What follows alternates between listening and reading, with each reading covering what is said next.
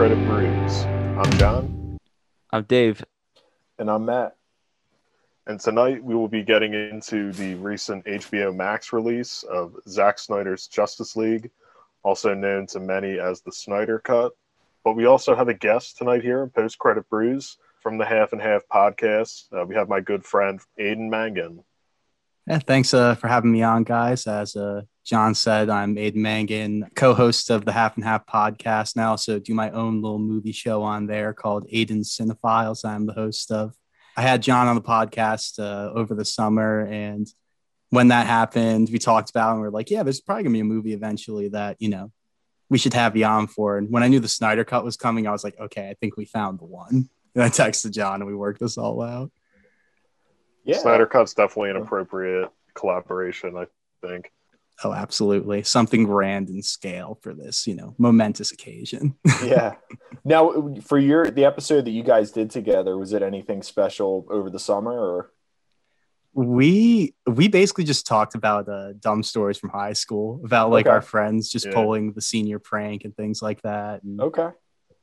Senior week, cool. Blue Water Inn. Mm-hmm. Yeah, Blue Water Inn in Ocean City yeah it was uh just one of those like sit back and uh talk it out episodes you know? Yeah yeah. That's good. We've had a few of those too. Yeah. So what got you into podcasting? Uh my co-host actually. Um so i i hadn't really listened to podcasts that much before i started mine. I listened to uh pardon my take kind of consistently and uh a little bit of chapo trap house. And my friend Vasant he's like he we're both stat we were both stat majors at NC State, but he's like more creative than me. And he's one of those he's like does like graphic design and things like that as well. So he told me one day, he's like, you know, we have good conversations. And I was like, yeah, man. And he's like, we should put them uh, you know, in some audio files and send those out to the people. And I was like, oh, like a podcast, like a radio show type thing. He's like, yeah. And I was like, all right, let's do it. Okay. So our podcast. We do. It's uh, just basically pop culture current events things like that just giving our takes and our dumb jokes about whatever is going on in the world from the serious to like the most inconsequential like bad opinion article that we may have found in the new york times that week or something.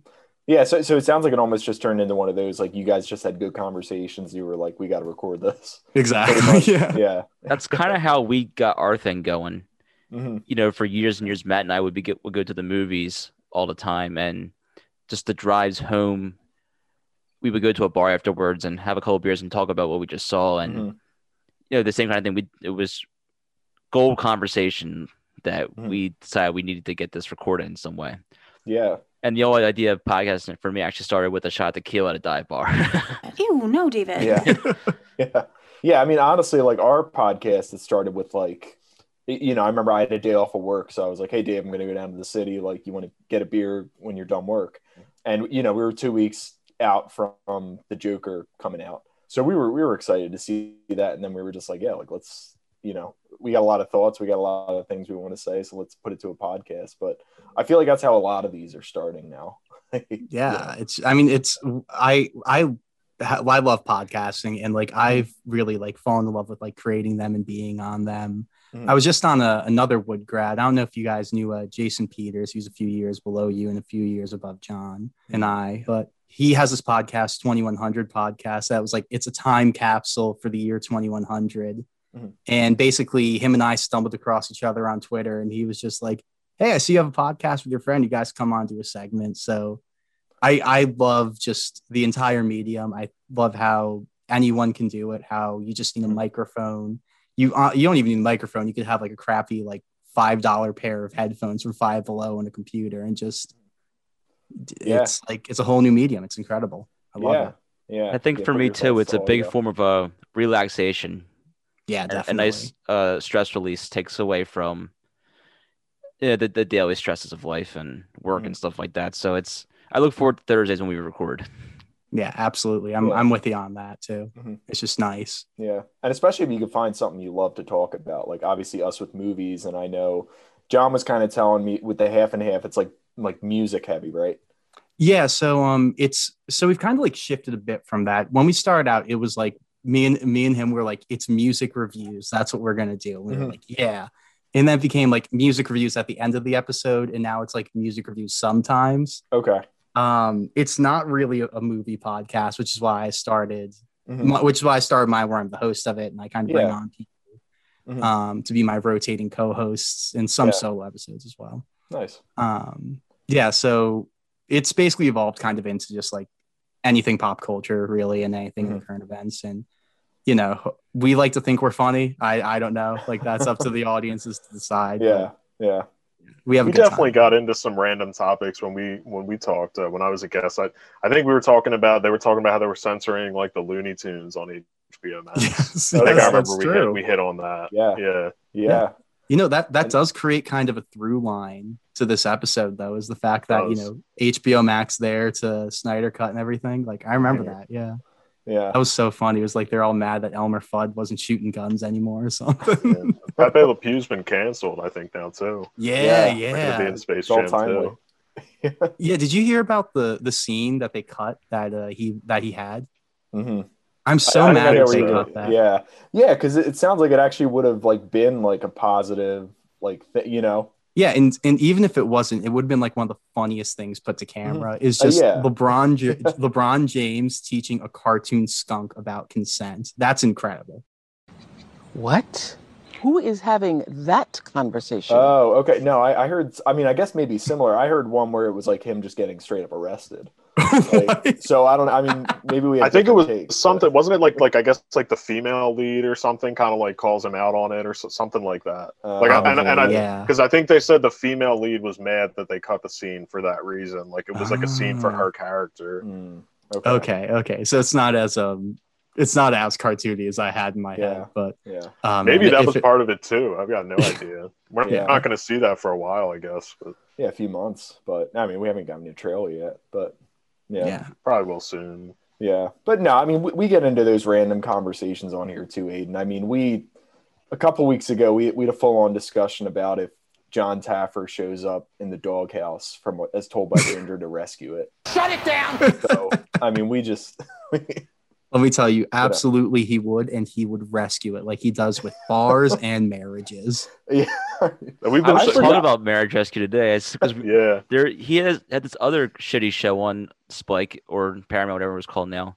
It was called Hungry Investors, and it was when he teamed up with like this these two chefs. One that got canceled a couple years ago, Shut it down! and Oh, nice. And, uh, they just go to two different restaurants and they, uh, I guess, try to see who's going to get their investment. It was, and we've just been Yeah. resurfacing those clips. But I said, Mhm. Marriage We've Rescue has been so big because they're not even advertising those clips anywhere online. yeah. But that's like the I've been hungry.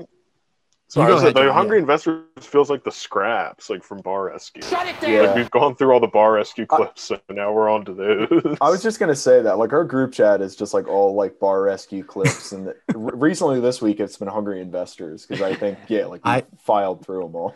I've been desperately looking for marriage rescue episodes because I never got to see it, but the trailer for that show when they announced it was like one of the mm-hmm. funniest things I've ever seen. Yeah. Shut it down! He like I remember there was this one line in the trailer where he was like, I'm not a therapist. I'm not gonna blame your parents for your marriage problems. I'm gonna hold you accountable. It was so good. I like vaguely remember Marriage Rescue. I don't. Yeah, I but definitely mean, I- remember seeing promos for it. yeah, Yeah, I think it ran like 13 episodes. Like it got like the act Mhm. so quick. Well, that's Yeah, like the, like the. Hungry Investors look so boring. Like I don't. It must not have been on for more than a season because like it's it's really like tame. They must Yeah. have told him like you can't be as crazy as you are like on Bar Rescue. Mhm. yeah, Yeah. that makes sense. absolutely. But we we also said Aiden with like the Super Bowl. You remember all those like Paramount Mountain clips and stuff. Oh yeah, yeah. all yeah. the characters. Um, we were saying it was just a missed opportunity for like Taffer not to be like That- talking right next to like Dora the Explorer or something. that is so true. I think that's what started that conversation because I think as well as Told by Ginger is a Paramount product. I think yeah, they're all um, on like all And- those old Nicktoons. Yeah. Are, so. I think one of us mentioned Yeah. like Taffer with all these cartoons. Like, it's like, what's he gonna rescue like the doghouse from As Told by Ginger? or something. I think that's how it started. yeah, he he has to make a cameo on like that like SpongeBob spin-off they're making, like Camp Coral, I think it's called, with their all Oh, babies yeah. and stuff. Yeah. yeah, He's I'm gotta ju- make a cameo. I'm just that. imagining just like Krusty a human, a humanized John Taffer crawling into a cartoon like world, like crawling into that That Oh, that's actually uh, Space Jam 3. That's actually what they're working on. Yeah. John Taffer in Space Jam 3. yeah, exactly. Taff- Taffer would cancel Hoodsey pretty fast, though. I think he'd, he'd be out oh of there. yeah. Shut it down. So quick. Yeah. If he's wearing the hood tomorrow, I'm out, and I will not rescue your dog. yeah, Oh, but this is good banter though, guys. I, I like this. Good job, team. Good job. Oh yeah. we're reviewing the Shadow So- Cut, right? Yeah, we we're done with Taffer for now. Maybe he'll pop up later. Um, but I know one thing we wanted to kind of do a plug with is obviously, you know, let Aiden kind of discuss his podcast, go over what half and half is all about. And then another thing for everyone to kind of keep an eye out is John has been doing his weekly recaps for Falcon and Winter Soldier. So again, like he did WandaVision, recapping the episode, some of his thoughts, some of his predictions. So anything new with that, John, you want to kind of go over? Or? No, they'll they'll just be coming out each week. I think we're gonna we're getting close to Godzilla versus Kong too, so I kind of want to get back into those movies as well. Yeah. Hoping to recap those, but Mhm. yeah, we that's talked the, about the it. We latest talked things about it are in gonna be our on group there. message. I'm also looking forward to get back to the movies soon too. I think I'm gonna. Mhm. I think I'm pulling the band-aid off. I'm going back to the movies. I think. Going I've- back. That's some- a good I- movie to do it for. I've Yeah. been going back for a few months actually because um Yeah. they because I go to like uh matinees mostly or like a, Mhm. a Monday night, a Wednesday night where like no one's there. yeah. And it's just like yeah. me alone in the theater. Do Yeah. you have to wear yeah. a mask like while you're sitting at, at- in your seat? Um I don't know they not would police that. It's white. dark in yeah. there. So it's yeah, that's true. First of all, definitely impossible to police. And I, I've never seen them send like an attendant to check on it or anything. Mhm.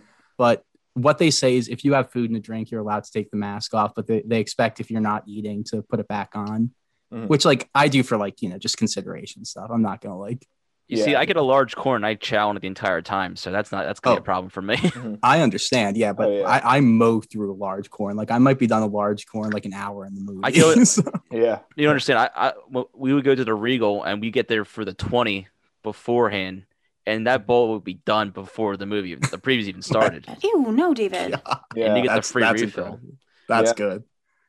Yeah, I always forgot they give you the free refill. That's that's a good that's a good buy. It's actually Yeah, I like a great like business model because you don't expect a lot of people to go and get like two, three refills of tubs, and that's why you call it free. Mhm. People that don't even finish, they get a one the refill. Yeah, yeah. But let me tell you, the, the craziest business model was um before the Regal Theater shut down. I had the uh, twenty dollar a month, like um, they're like movie pass equivalent. I think it was Oh, yeah. Regal Oh, yeah. Unlimited. Mhm. It was the best. I would just go to movies all the time, Yeah. and like I would go see movies I like. I was like mildly interested in seeing that. I was Mhm. like, then I'd leave and be like, oh, that was really cool because I didn't have to pay Mhm. extra money to do it. Yeah. And the the reason they would do that is because like they break even on ticket sales, and like obviously the the concessions are what they make. And I'm someone who I love movie theater popcorn so much that like Yeah. even if I went to four movies a month, I was getting four large popcorns, and Mhm. like two medium sodas or four Yeah. medium sodas. Yeah. I love that stuff. I I Mhm. I love the movies. It's my happy place, genuinely. Yeah. I I mean, it's not a bad idea. We used to love, like, we would do matinees too, and like, I guess there'd be like one or two other people in the theater, you know. That's definitely because people probably like are not really like right now. Like probably theaters are pretty empty. Like who's really? It's probably like Friday nights and Saturday nights where if people are going, that's when maybe Mm-hmm. Yeah. Yeah. Sunday afternoons too. Mhm. I think I- I, am going back though, and it, it might be a good segue into the Snyder cut because I was not a fan of it being played in four three.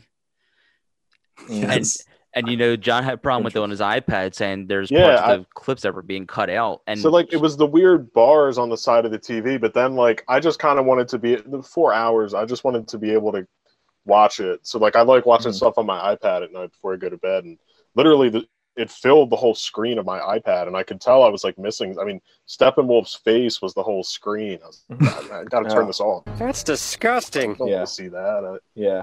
What What is the rationale for that? Like, has that has he explained why he he chose that, or? I really don't know. The last movie I've ever seen in like the four three aspect ratio was The Lighthouse, which Ah. was um Robert Eggers, uh, Yeah. his movie. Mhm. And first of all, I love that movie. It was brutal Okay. beyond belief by the end, but I loved it. Yeah. Yeah. And for that, it was a stylistic choice because it was made in that old time black and white, Mhm. very old fashioned filmmaking. There were scenes where the only lighting was a lamp in between Willem Dafoe and Robert Pattinson. Okay. But with Snyder, I have no idea because these are like filmed on like IMAX cameras, basically. Like I Yeah, don't know what yeah. the Mhm. Yeah, I don't know why he would choose Didn't- that. yeah, it didn't make sense. And like Yeah. it wasn't like it expanded in the action scenes. Like it was literally the whole movie was in that ratio. Mhm. Yeah. Yeah. I, yeah, it was just confusing. And I mean, I, I got used to it once the movie picked up, but it was like the beginning, I was kind of just like, real? Like, it's almost like when you buy a DVD and you get it like full screen when you want to watch it widescreen. It was kind of, it just felt like that a little bit. But yeah. I'm trying to Yeah. think, do we just want to kind of jump into it then?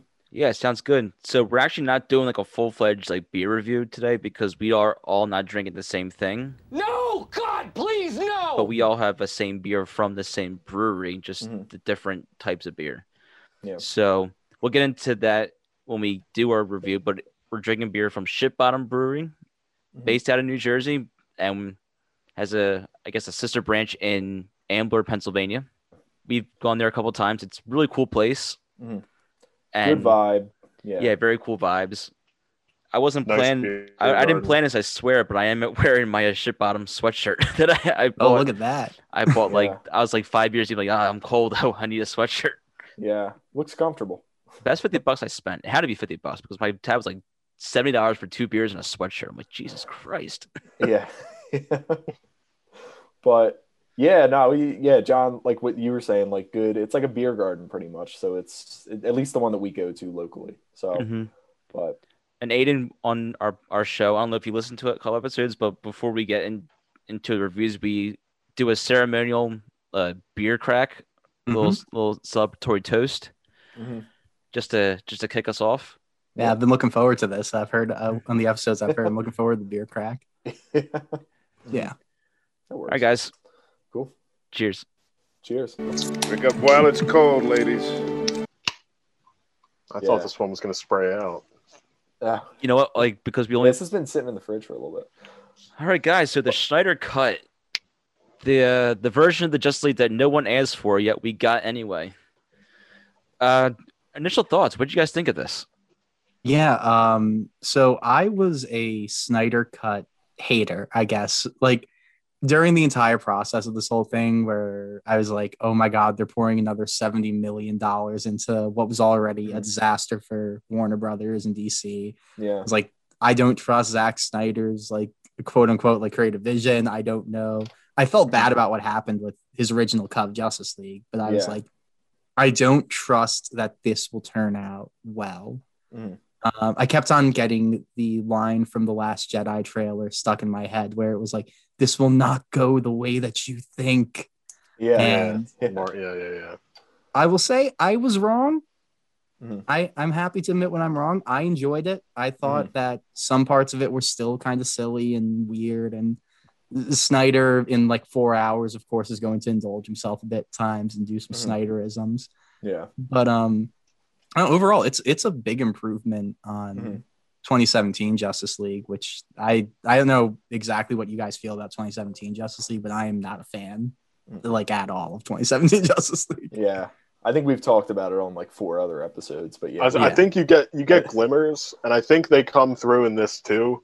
But they're like what's glimmers in the 2017 version are like the highlights of this movie. So like Mhm. even Yeah. the things that worked in the 2017 one are not like great, but I don't. I mean, I think, and you said it, Aiden, too earlier. Like, I think the castings are all really strong. Mhm. Um, Definitely. I don't think the story's the most original thing. I think there's a lot of moments where you can see where it's taking a page from like you know Avengers and things like that. But I, I- you know, it's a team up movie, and especially with characters that are kind of more or less introduced in this one, I think it's it's fairly well done. Um, still some goofy things, but I definitely think a major improvement from the 2017 and one of the more memorable um, pieces of the DCEU, even if we don't get to see any any more of what he hoped to to create. Yeah, I, I think I, I think I think you hit the nail right on the coffin when you said it was an improvement from the 2017 version. I think that's the best way to describe it as just an improvement. Mhm. Uh, my initial thought it was that I feel like I was watching the cut scenes of a video game more than I was watching a movie. That's pretty fair. Yeah. A good po- that's a good point. Yeah, and I think yeah, I mean that's a good point, Dave, because I know like a lot of the newer stuff he did was like very visual effects heavy. Like I feel like most of the new stuff was just improving Steppenwolf, who, yeah, I mean, was just horrible in the original, and I think we can kind of save our thoughts on it for later in the episode on how he was in this. But yeah, I mean, I think again, I mean, I, I think we're kind of just saying it over and over again. An improvement, definitely, over the 2017 one. Obviously, you can see Zack Snyder's sort of vision in this, as opposed to the other one where it was just kind of like some Joss Whedon stuff, some Zack Snyder stuff, and it was just kind of like a, a muddled mess, I think I would say. But yeah, I mean, I, I think definitely even when you start from Man of Steel and go to this, you can see what Zack Snyder's vision was for the DCEU and whether or not you think that was a good vision or not. Obviously, you know, Warner Brothers kind of seems to be throwing that in the trash can now. But yeah, no, I, I enjoyed it. I don't think I enjoyed it as much as I wanted to, but I still did like it. So. And I think a lot of that has to do was you knew what was coming. Mm-hmm. Like you knew the ending, you knew like the main gist of everything. That yeah, and so you weren't like shocked by anything. Mm-hmm. Yeah, you knew some of the beats, and I think that was also kind of a, a good thing with it too, because I felt like a lot of scenes that you could tell were were done in um, like reshoots and stuff from the 2017 one. They just felt kind of clunky and out of place. It was kind of good seeing them not in this. Um, it felt more cohesive. I, I, feel like this made all the Joss Whedon stuff from the 2017 one more obvious. Yeah, um, yeah. I mean, definitely. you know, the, the Henry oh, Cavill, oh, yeah. the must the mustache scene, um, mm-hmm. you know, the opening where Batman's got the guy hanging over the they didn't yeah, even show building, all that. Yeah, they cut well, that, that, scene I, completely. I feel like that's I feel like that was the stuff Joss Whedon did. Oh um, yeah, the, the yeah, that's, credits, a, that's a straight the end credit scene yeah. with the race. Mm-hmm. That was definitely oh, a Joss Whedon. Yeah. yeah, that kind of stuff. Although I, I will say I I did not hate that mustache scene. I just hated the mustache. I thought it was it was a nice way of opening up the movie, the movie. in the original yeah. cut, but yeah, I, I got what they were trying to do with like what Joss was trying to do with that. And he's trying to make like establish from the get go, like this is going to be a little lighter mm-hmm. than what we've done previously in DCU. And I get that as a tone setter. Yeah. The problem with that is that after it, because it was Zack Snyder cross Joss Whedon, the tone was mm-hmm. up and down, up and down, up and oh, down. Oh, yeah. Yeah. And uh, on top of that, too, I was going to say, as you were saying, the mustache was just so distracting. Mm. like, yeah. But what I will mm-hmm. say is he was he was a fantastic villain in Mission Impossible. So I think oh yeah, like, worth it. So I think it was worth it not shaving that mustache, even though we got horrible CGI. yeah, I remember he, he hearing like, that. He was like Dave Batista as a villain too. He had like one line and he said it perfectly. Yeah, that's awesome. I, I remember it was definitely like hearing that news. Like he seriously can't shave his mustache for this, and you see the movie. It's like yeah, he couldn't have. Yeah, yeah so yeah, so obviously, you know, springboarding a lot of this was, like I'd said, sort of Zack Snyder's vision. So you had Man of Steel in 2013, which I'm a fan of. I, I like that movie. so lot. do I. I like that a lot. And then obviously the lead up to this is Batman versus Superman um, in 2016, which I don't like my thoughts at least is I feel like it's kind of bold for them not to just do a straight up Man of Steel sequel and just jump right into Batman, Superman, which almost felt like a straight up Batman movie. Like Superman just felt like such a secondary character in it, I thought. But obviously another thing with it was it was leading up to the Justice League.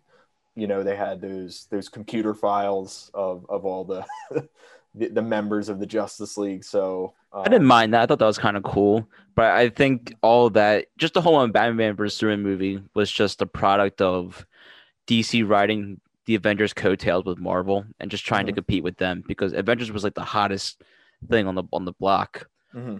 around this time. Yeah, it felt like they were trying to catch up to that Marvel with like what they were doing with all the characters. So I think Batman vs Superman was more so just like eye candy for DC just to get people in the door. They really didn't have a mm-hmm. plan. You know, Marvel knew they were going to get to Endgame when they did Iron Man one back in 2008. Mm-hmm.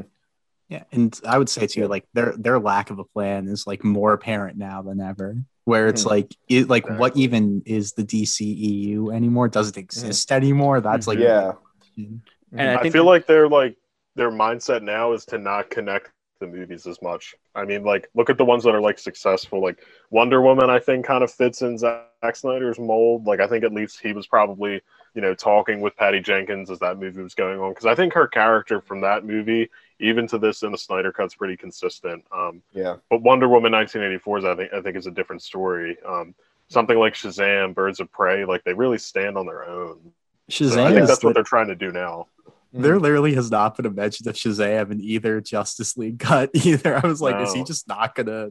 He's just Yeah. not there apparently. Yeah. I'm okay with it because I kind of, I mean, I think that's a pretty good movie, and I think it's probably in their best interest to, at least right now, just make good movies instead of trying to make them so connected.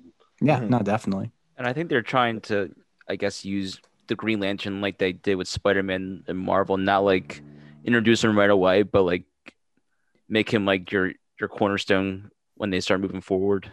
You know, Mhm. they're, they're done with Captain America and Iron Man now, so I guess they need to rely on others now Mhm. to carry the torch.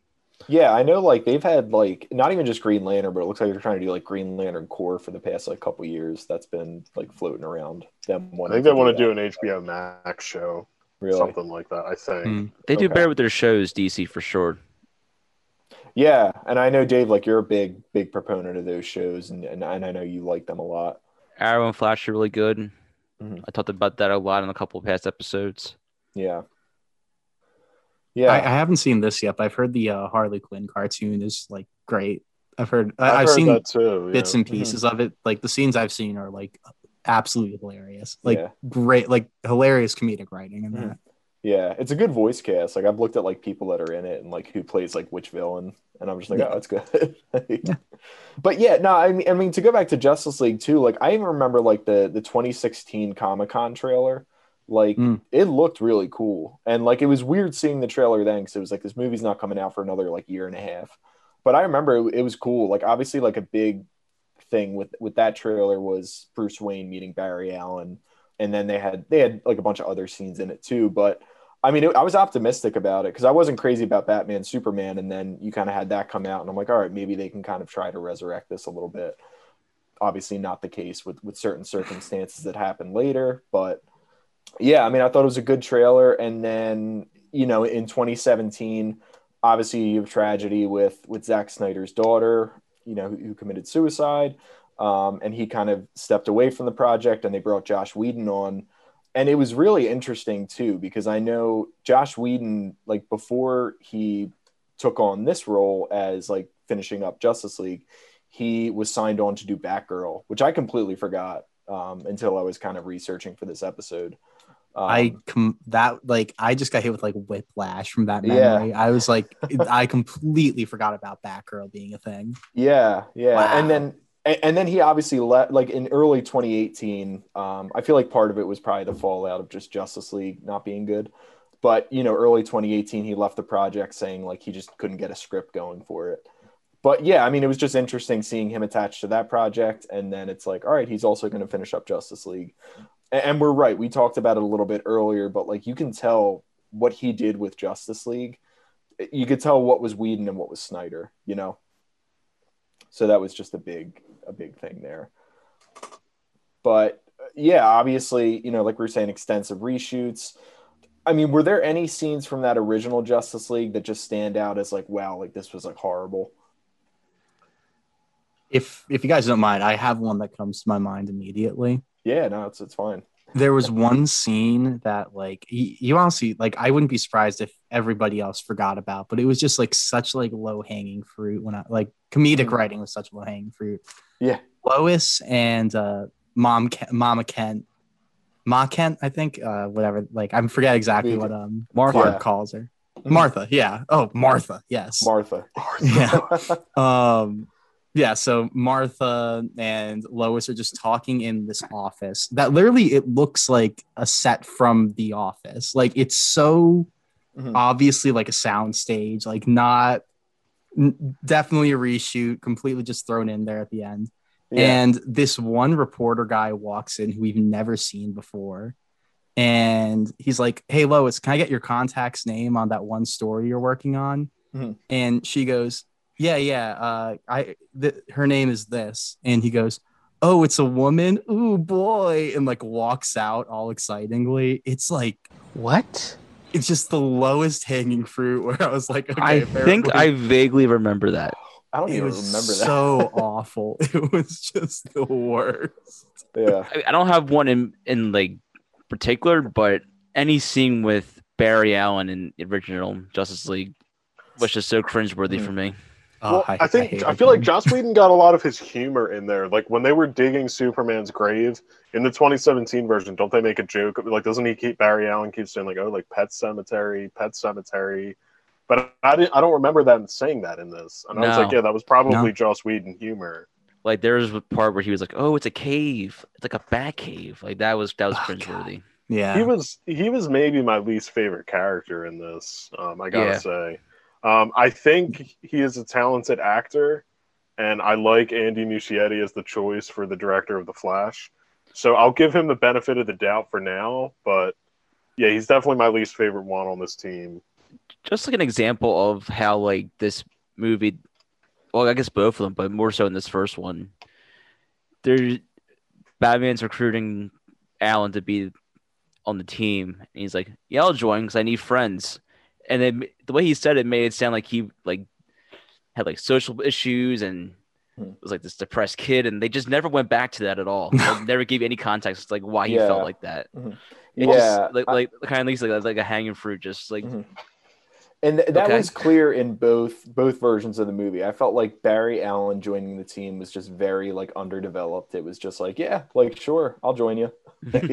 I would say like in the first Justice League 2, the worst part about Barry Allen, first of all, I completely agree. Super cringeworthy dialogue. Just Mhm. he was obviously there there to be uh, comedic relief, but he wasn't really a character either. He was just quips. Like he was just a vehicle for Joss Whedon to put his quips in, Mhm. so he could write like lame dialogue about like I don't understand brunch and just like do like these stupid little vignettes that yeah, like for no steer for no reason, he's walking out to uh the car with a full pizza in his hand. Oh, yeah, Yeah. yeah. But like, I, I guess there's certain things that were cut out because I remember, remember this too because in this uh 2017 one, he said that he has the appetite of like three people or something like that, and that's why he's eating a full pizza really fast. But they never like even had that dialogue Mm. in this one. So he he he goes from a crew and he's just walking out with like this full pizza for no reason, Yes. jumping into the car. There, so there was one season, one scene in the Snyder cut, and it, it was in the original too. But I, I would have sworn it was a Whedon scene, and it's when they're getting off the plane and he sees the bat signal, and he's just like, "Oh, like that, that's your signal. We got to go." And then he's like, like quieting down a little bit, he, so no Oh, one yeah. him. Yeah. I, I would have sworn that was like a something that Whedon would have written, and then when I saw it in the Snyder cut, I was like, "Oh wow, like that must have been in the original script."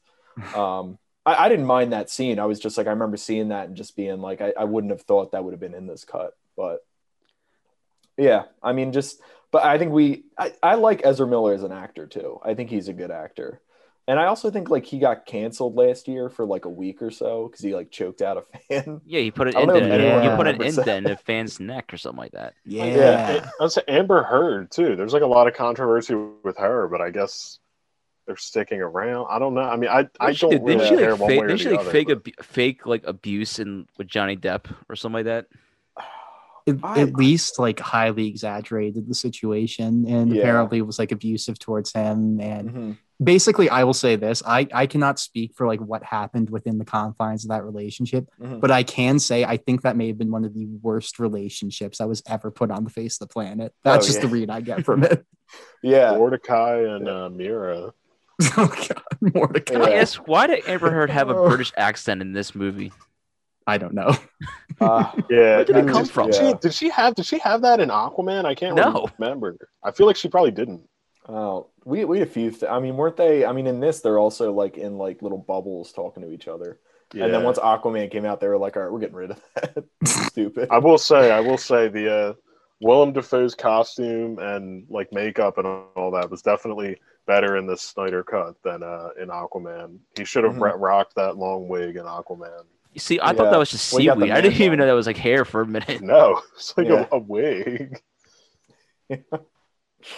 Oh, I gotta go back and watch Aquaman. I still haven't seen that since since we saw that.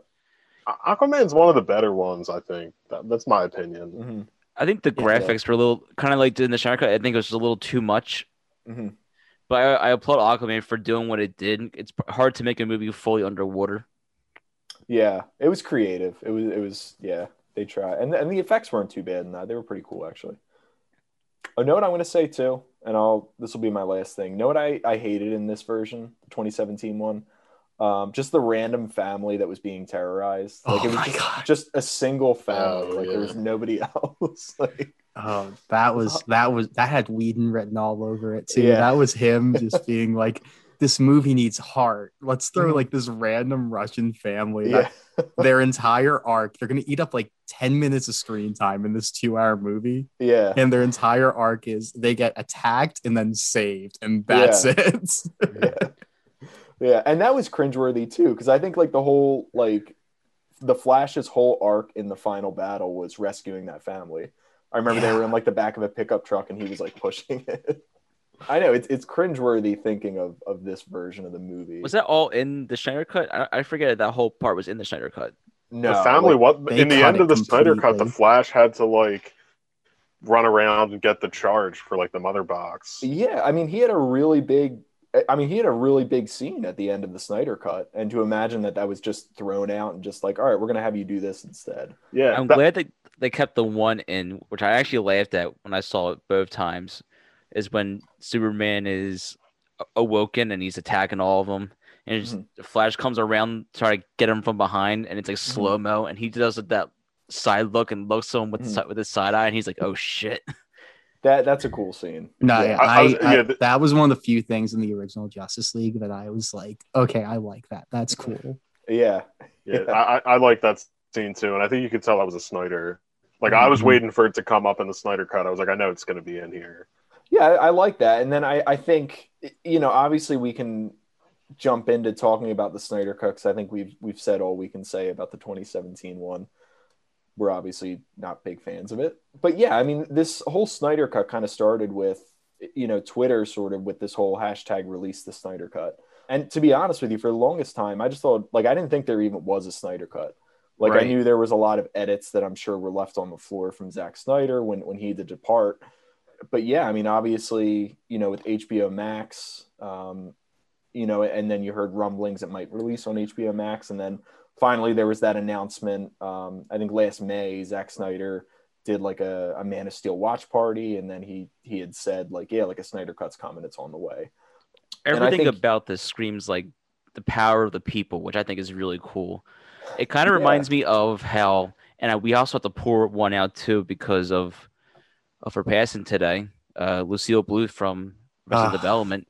But it kind of reminds me of Arrested Development and how you know that got canceled on Fox, and then the power of the people brought it back to life onto Netflix Mhm. for two two more seasons. Yeah, Mhm.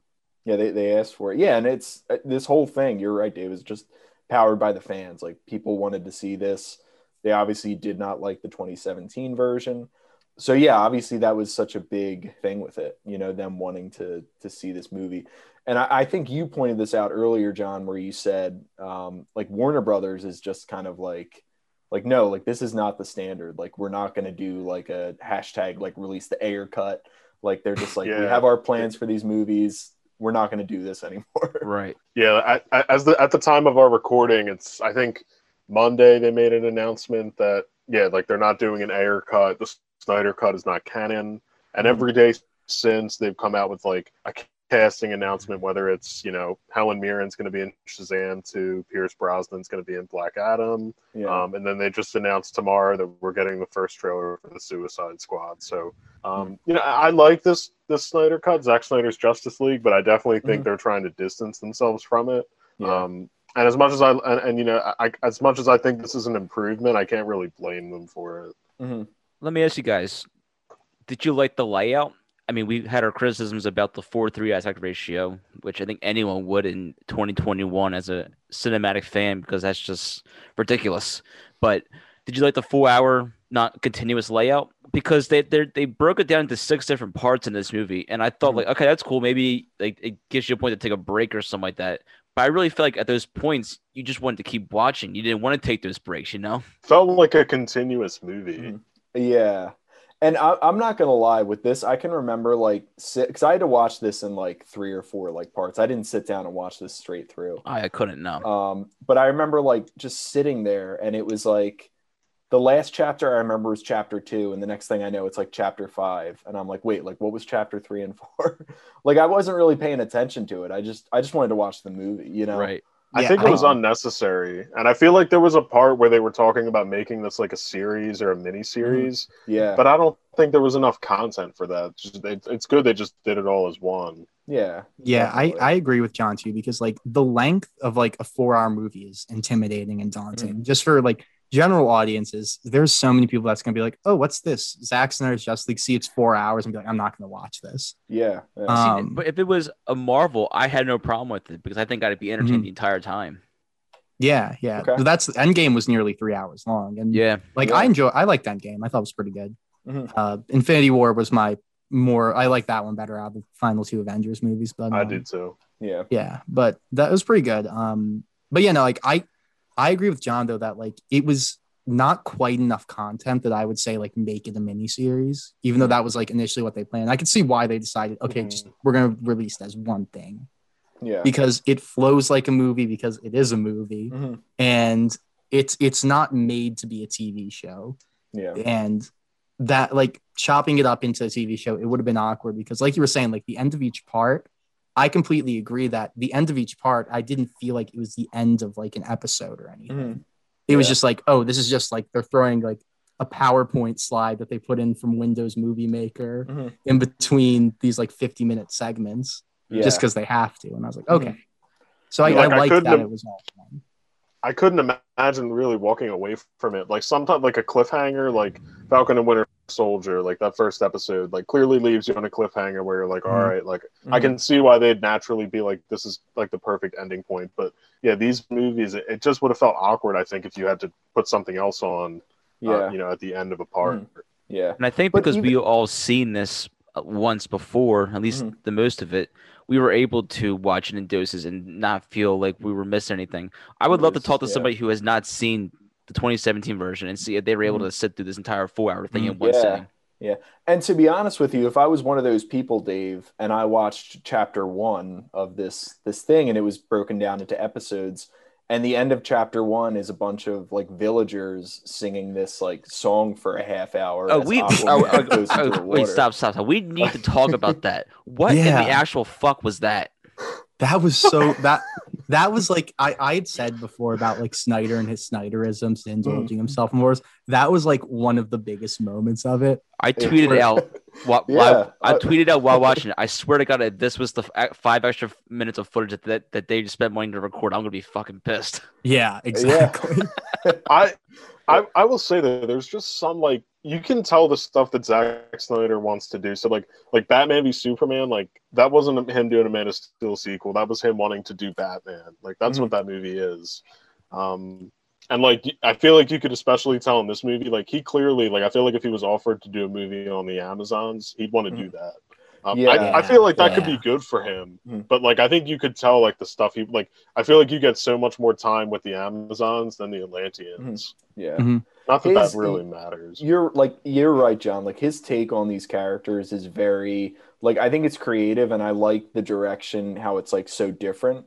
Um but yeah, I mean like most people aren't gonna have like Batman murdering people the way he had him do that in Batman Yeah. Superman.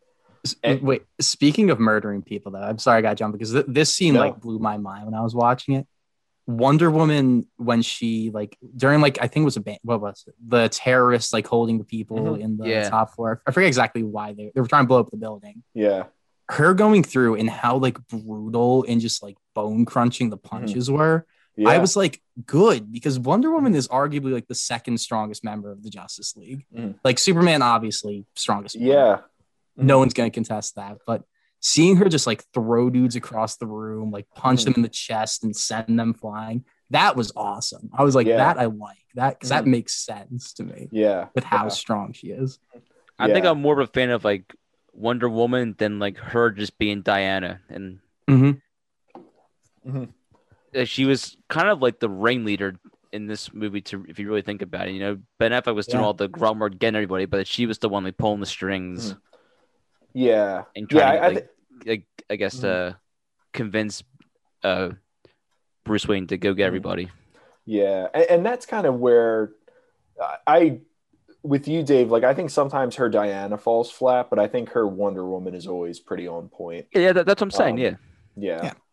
But, but I, I mean, to be honest with you though i felt like the the weak links in in this movie at least were wonder woman and aquaman i feel like they really didn't Mm. do too much with with either of those characters which i think is kind of ironic because they're the the only two on the team that like get their own solo movies after this or Mhm. before this too but yeah i mean i just kind of felt like they didn't really move their characters too much aquaman i was kind of confused with obviously i knew what was coming with aquaman but like it was kind of confusing when I saw the original 2017 one where I was like, what are they doing here? And then, like I said, Wonder Woman, I felt like at times, especially when she was Diana, just fell flat. But I don't really think their characters moved the the story as much as I would have wanted them Yeah. to. I noticed the, di- a stark difference between Aquaman and his solo movie versus this one. In Mhm. this one, he ha- had like that passive kind of humor Yeah. where like his like he tried being like big, big and tough and serious, Mhm. but and tried throwing some humor in there. In Aquaman, he was all like comedy and, and laughing and, Yeah. and I guess having more fun with it. Mhm. It's just how I felt. He's He's trying to be all big and serious. He's wearing a freaking scarf when they're all like talking about the mother box. Yeah. Yeah. You That's texted me. You awesome. texted us during that. He's like, "Is he really wearing a scarf talking about the mother box?" Yeah. I was Yeah. on a Zoom call with, for work and just laughing and just reading that. Yeah. Yeah. Yeah. I, I Um, would definitely agree. I, I think he um he falls pretty flat in this. Um, Mhm. But I don't know. Wonder Woman was a standout to me in this. Um, yeah. I will say I think I think they maybe could have done a little more with Batman. Like I feel like we didn't get a Yeah. ton of Batman action, Mhm. and maybe that's because of you know Batman v Superman. I think it's arguably like seventy five percent Batman, twenty five percent Superman. yeah. But I don't know, and I like Mhm. Ben Affleck as Batman a lot. So Yeah. I think the Yeah. one person that definitely benefited the most from this was probably Ray Fisher and Cyborg. I was about to say he was the standout for me. Ray Fisher really impressed me, Mhm. and like I, Yeah. The, I nothing from the 2017 version would have left me thinking that I was going to get impressed by Ray Fisher Cyborg either. Mhm. Yeah. Like he was very much an afterthought, and that kind of put him aside. And his Yeah. father too, as a character. Yeah, really yeah, good too. that's- Mhm. The, Yeah. They completely like they tease that arc a little bit in the 2017 Mhm. version, then they just scrap it basically by the end of the movie. We're like, oh, we're just not gonna have resolution to that.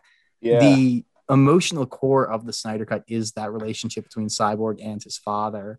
Mhm. And like I'll like I'll say like what and I guess we're doing spoilers in this review, right? Like Oh, yeah. I think we are, Mhm. yeah. Yeah. When his father does get blown up, essentially like you know Mhm. melted to death. Yeah. Um, I I I, I felt upset. I was upset. I was Mhm. sad about which that was much more emotion than I felt. towards I was upset for him, but I thought Mm-hmm. his acting of like that reaction was kind of cringeworthy too. That's fair. Yeah, I, Yeah. I can give you that. It looked like he was shitting his pants more than anything. Yeah. Yeah. was that in the 2017 version? I couldn't No. remember. I don't remember that. No, I didn't. I didn't No, think so. it wasn't. Okay. I, I I just watched. I don't think his dad was in the, the first one at all. He was Yeah. in Dad it. definitely yeah. was. Mhm. Yeah. I think the Not- last thing I remember is he gets captured. Doesn't does he in the 2017 one? I He- think so. Okay, so I just watched Tuesday, and Mhm. he like he was captured in the base and everything, but there's no scene where like he runs into Cyborg in the base and says like you know, uh, everybody, no one come in the building and like lets him go. Yeah. there's nothing like oh that. right. the like the latest you see him really is just like his building gets captured and then you assume he's free because Okay. they save the day. Yeah. Yeah. And uh, you know what I'm going to say too? And I know we've talked about it before Ray Fisher and kind of him coming out with all of these allegations against like Joss Whedon and just Warner Brothers in general. Mhm. Um, and, and I think there's some merit to that stuff. I know he's kind of talked about, you know, feeling like there was like a racist culture there and people weren't really being listened to. Um, but yeah, I mean, if I'm Ray Fisher, like I'd be pissed because yeah, you're right. Like he is the emotional core in the Snyder cut. And I would say like a solid like 75% of his whole like character arc just gets left on the floor when Joss Whedon comes in and, and finishes editing on the movie. But yeah, no, I mean, I thought he was good. And I really haven't seen Ray Fisher in too much outside of the Snyder cut. I, he was, um, he played Mahershala Ali's son in the third season of True Detective. Hmm. Um, but Okay. outside of that, I think he's like a Broadway actor. He has like nothing upcoming. Yeah, yeah, And, and, and this is like it's this and like yeah, Mhm. this is his most recent credit, and then it's True Detective, which Mhm. at this point Wow. is two years ago. Yeah, and I mean, he was cast in this back in 2014. I think he was supposed to have a cameo in Batman v Superman, and that never happened. But it's just crazy to see what the vision was in 2014 up to where we're at with this point. but yeah, no, I, th- I thought Ray Fisher was very good in this. Yeah. especially the relation between him and his father. I think stood out the most for me in, in this cut. In the 2017 one, I kind of felt the same way that I felt about Hank Pym and and Wasp in the first animated movie, where the Mm. entire movie it's just her resenting her father, and you got no context as to why. It's just uh, she's just a bitch, The most like and devastating. yeah, and, and like, Like, now I was gonna say- this one you get sorry, something, ahead. you know. Yeah, Yeah. I was just gonna say like the most devastating like shot for me in the movie. I think it wasn't even when Cyborg's dad died. It was when he makes the like superhuman play to get the game-winning touchdown on the football field, Mhm. and it pans over and you see his mom like celebrating, and that- him and his teammates are celebrating. Just pans slightly to the left, and there's an empty chair, Yeah, Oh god. just to show like his dad wasn't like nearly involved, like the wasn't should be. present. Oh my god! Like, I like I I. It's it's a like I make fun of Zack Snyder sometimes because he's a bit heavy handed and like Mhm. he like he loves making Superman Jesus. Like even in the Snyder cut, he did Yeah. that at one point where he's flying over the earth with in the in the shape of a cross. But I was like that scene. I was like, I will 100 percent give you that. I did not expect it. I Mhm. liked it, and it really like it hit me in the gut a bit where I was just like, oh god, that's so yeah, and and I remember people saying like before this movie, before this Justice League even came out in 2017, like Cyborg is the heart of this movie. Mhm. And when I left that, I was just like, I mean, he was barely in it, you know. But yeah, no, I I think I think Zack Snyder does things like that though, where it's just you know it's a Zack Snyder move, and you can either kind of like roll your eyes or it can work to Yeah. work for the movie like it does with that scene. Yeah. So Yeah. I, um, I I would like I was gonna say just Cyborg and Ray Fisher. Ray Fisher was very impressive to me, especially with someone with barely any acting credits in film. I'm very impressed by him. mhm. Yeah. Um, Yeah. I think uh like if I had like a power ranking of like actor plus perf- like performance plus uh character arc and like just uh like ever like things that they did in the movie, I would put Cyborg on the top. I would say Mhm. like most impactful, like you're saying, heart of the movie Mhm. really, really stood out for me. yeah, I thought Barry Allen's father was probably the most impactful person in this movie. He was good too. He was good. yeah. Billy was. Crudup's a good actor. so Yeah. good that so good that he that they don't need him anymore. They, they just Apparently not. Yeah, yeah. Let's bring in Ron Livingston. Let's do it. Yeah, I was gonna say I, I John was talking about like uh Ezra Miller and like everything. I so I haven't seen Ezra Miller much outside of like Fantastic Beasts and this. So I Okay. don't think I have a great uh view of them as an actor, really. yeah, Um because Fantastic Beasts 2 Mhm. is bad. and just, like everyone is bad I never it. Even not- saw it. I haven't seen it. Yeah, It's really bad. It's a Mhm. mess. yeah, Um, and then Justice League 2017 Mhm. wasn't good. Yeah. And I think still the writing for Barry is not Mhm. great in the Snyder Yeah. cut. yeah, But the Flash is given cool moments in this, which was not given to him in 2017, which is Yeah. definitely improvement. definitely. I mean, I think he he has the most impactful scene at the end of the movie. I feel like Yeah, he yeah. does. Um, That reminded me a lot of uh, the scene where Paul or Ant Man's in the quantum realm at the end Mhm. of, Ant- of Ant Man. yeah, That was kind of cool. Um, Mhm. Honestly, though, it, it, and, and I get why they didn't do origins, but if any character in this was going to get an origin, I think Flash would have made the most sense. yeah. We kind of we do get Cyborg's origin, but I think Flash's would have worked too. So, so my issue with Flash, like I really like that scene where he rewinds time at the end when Darkseid's coming. My only issue with it is, is like when he's given that whole speech, I like I don't feel like it's earned. Like you know he has that Mhm. relationship with his father, but I don't think there was enough built up with it. Um, and I think that kind of goes to your point, John, where yeah, if you had a, another movie before it and you kind of saw the relationship he had with his dad, um, and why he felt that way, then that makes sense. Um, but I just felt like Flash was very underdeveloped in this. Yeah, I, That's I would nice. agree with that too. Just very, he's very underdeveloped, and I, I don't know. Again, I don't really have a great view as as Miller as an actor in, in Mhm. their total. I can't really Mhm. say that, but Yeah. um, in this, they don't do enough to really impress me. Where it's like, Mhm. I don't walk out of this going, "Oh, I need to see Ezra Miller in something else." I walk out of this like, I'm not that impressed. I don't really think Mhm. there's much there. Yeah. Nothing really pulls me towards them. And then on top of that, too, again, he's like the w- most underdeveloped, the worst Mhm. written. He gets a lot of the cringy lines and everything, and but also like I like you were saying about that, the scenes that he does get where they allow the Flash to use his powers, Mhm. super cool. I would Yeah. love, and I, now I'm more excited for Flashpoint personally because Mhm. I at first I was indifferent to it, Yeah. but I'm like, if I get more Mhm. scenes that are like that, where he's like reversing time, where he's just Mhm. going lightning fast, I would love to see that. Michael Yeah. Keaton's gonna be in Flashpoint. That's the reason up just Yeah. to watch it. Yeah, that's that's the thing that's getting Everyone's me in it gonna be in it. Yeah, Yeah. everyone's in it.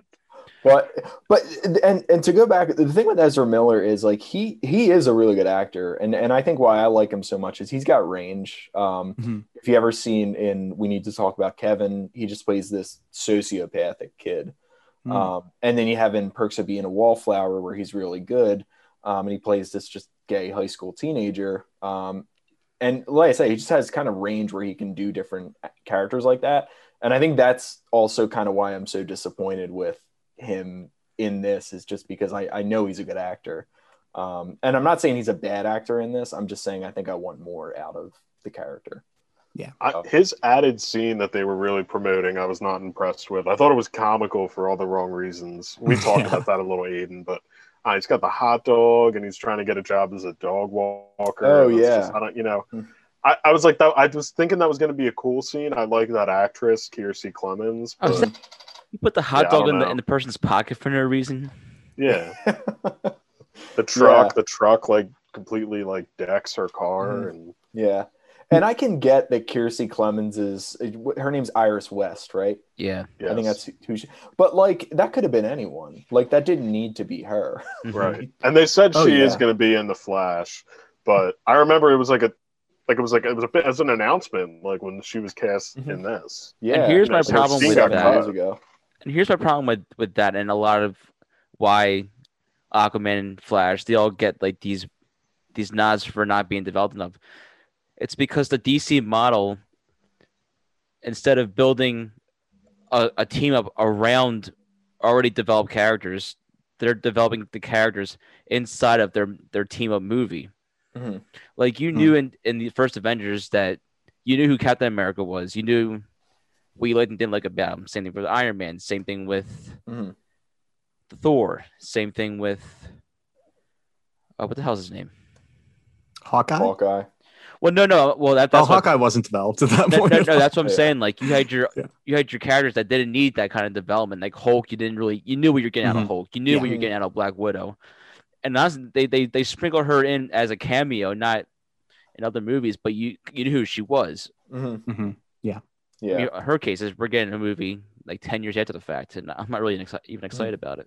They, uh, I would say that Yeah. too. The most impressive thing about the Marvel Cinematic Universe, and like film Twitter can get angry at me, whatever. I don't care. Um, I like, yeah, I like the MCU overall, and like, Mhm. it- I think that the movies range from like a uh okay to really good range in there, with a few that go above that too. You have like your Black Panthers, your Yeah. uh, Winter Soldiers that are like exceed the typical quality. Yeah. But the thing that is really like uh very impressive is that everything was intentional. Like they mapped it all out Mhm. and they were like, this is gonna get us from here to here. They gave a certain level of autonomy to the directors while Mhm. also keeping a semi-consistent tone in between movie where it's like it will be lighthearted, it will be quippy, Mhm. but also like this one might be a little darker, this one might be a little bit more cartoony. But in the end, there was this grand vision. There was clearly Mhm. like a map that they were going through, and they said, like, okay, you make the movie you want, but like these three things need to happen in it. And also Mhm. this character needs an appearance. yeah. With DC, there's there was no roadmap, it felt like. It was Mhm. just okay, Superman, Batman versus Superman, now Wonder Woman, now develop everybody. Yeah. Yeah. It's crazy. And I think it was trying yeah. to catch up to Marvel as quick as we can. It's how Mhm. how can we get to the level that Marvel's at in Mhm. half the amount of movies and time? Yeah. Um, Yeah. And it just, you Mhm. know, it didn't work out. Yeah. DC as a whole, and I've said this a couple times on the podcast in the past couple episodes, it the whole product feels like a high school group project that was done the night before you're supposed to present it. Mhm. Yeah. Yeah. You might accidentally run into something that works occasionally. Like Mhm. something in that group project might come together okay, but there's going to be a lot. Like that point where the teacher's like like really Yeah. likes likes your idea, the best one that you said, and you just made it, like, yeah, Yeah, that, that's that's what I was going for. Mhm. yeah, and then just somebody, you know, you have one of those Batman v Superman moments where they both realize their mom's name is Martha, and then everyone's scratching their head about how horrible that is. That was rough. That was rough. Yeah, Oh, come on, that that was someone at at one of the writers like family picnic saying, "No, it'd be funny if they both said that their name was Martha." like a lady Is will just wore off one of the writers' heads. is it Martha in the comics? Like, I, I don't know. Like, is I know it's Martha Kent, I'm sure, but I, is Bruce Wayne's mom named Martha? Yeah, I think it's Martha. Yeah, Mhm. Okay, I think so. okay, Seems like an oversight on DC to name the two characters Martha. yeah, Martha. You know, guys, before we go any further, my beer is empty. So I think right now we should take a quick break, drain the main vein if we have to, grab another beer, and when we come back, we'll continue. All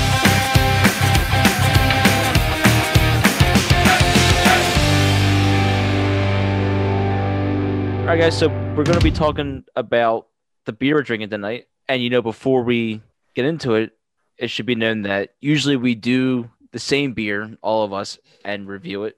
But you know, with circumstances being in the way and stuff like that, we decided just to try something we each had in our fridge. And ironically enough, we've all had a beer from Ship Bottom Brewing Company out of New Jersey with the sister branch in Ambler, which is where we go to.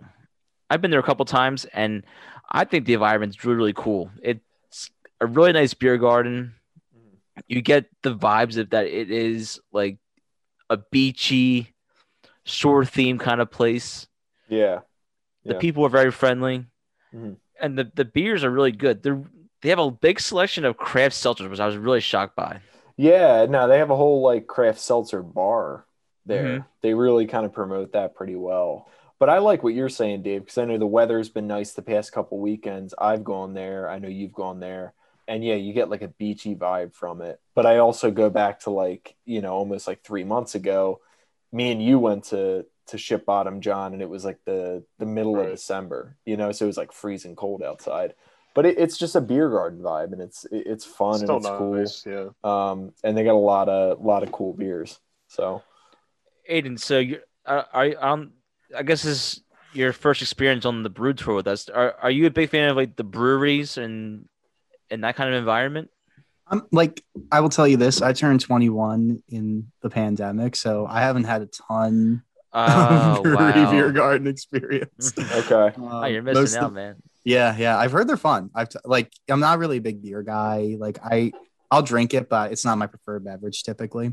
Mhm. Um, Wait, I am a fan of Labatt's Blue. That'd be my number one, probably. Labatt's is good. Yeah, I like Good. Labatt's. I like Labatt's Bl- Blue Moon. I You want like a good Flyers game, a nice cold Labatt's. I love it. That's Yeah. you see, I, I bet that's a great feeling, but I never had that experience. It- I yeah, Labatt's tastes like a Flyers game. Like that's all. Yeah, I believe it, man. yeah. Yeah, but I, I did have a beer here today. It's um whole hog next level brews pumpkin ale.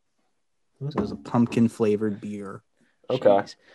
You see that? So we, We- we we did it for October in like the fall. We were tr- we were trying to do Mhm. different pumpkin themed beers, and you know I'm I'm kind of glad October was was a pretty fast month because I I'm not a big fan of pumpkin to begin with. Yeah. Yeah, I, I this this tastes like a jack o' lantern, kind of like spitting into my mouth. Honestly, Like, it's not good. Yeah. It's kind of nice drinking them in October, just because again, it's kind of a seasonal thing. Mhm. Um, and I think the beer that, that I think Matt, you and I both have here from Ship Bottom is kind of similar as far as Christmas. Um, but yeah, I don't know. The pumpkin beers kind of have their place, and uh, let's just say it's a pretty limited place. Yeah. Yeah. This, yeah, I, I will say the pumpkin beers sometimes tend to be a bit heavy, so I'm not super, I'm not pretty fond of them. Um, I know, like this beer that we have though, John. I know it's it's kind of heavy, but yeah, you would imagine drinking it in like the middle of the winter or something. Right. It is So- Ship Bottom's Abominable Snow Monster Ale. Um, Mm. I, I do like it, but I don't think I could drink much more than, than one. Yeah, yeah. Coming in at ten percent, so Mhm. it is. Yeah, you gotta- you gotta heavy. You got to be careful with these. That's an Uber. That's an Uber beer right there. Holy shit! Mm. Yeah, yeah, definitely. Yeah, what So- do you got, Dave? Yeah, so I got the uh the Hop and Hazy IPA India Pale Ale weighing in at six percent alcohol. And it's crazy because they give their their beers in these 16 ounce cans, so Mhm. it's like double the bang for your buck too when you got this too. Mhm. But this is just a uh, a hazy IPA, and it's got a nice creamy, uh, citrusy kind of taste to it with some earthy pines. You can definitely taste that in there. The can I have is really cool. It it gives off a nice beachy shore vibe. It's what it is. It's a couple surfers going out to the water. It, it kind of it's got me in the mood for more Memorial Day weekend more than anything because that's like Mhm. the opening of like the summer. You're excited for it. Yeah. Yeah. But this is Yeah. nice. though. I, I I could kick throw these back on the beach. I could throw well these these guys are just come in four packs. I could Mhm. drink four of these on the beach. You you cannot have four of the ones that me and John have on the beach.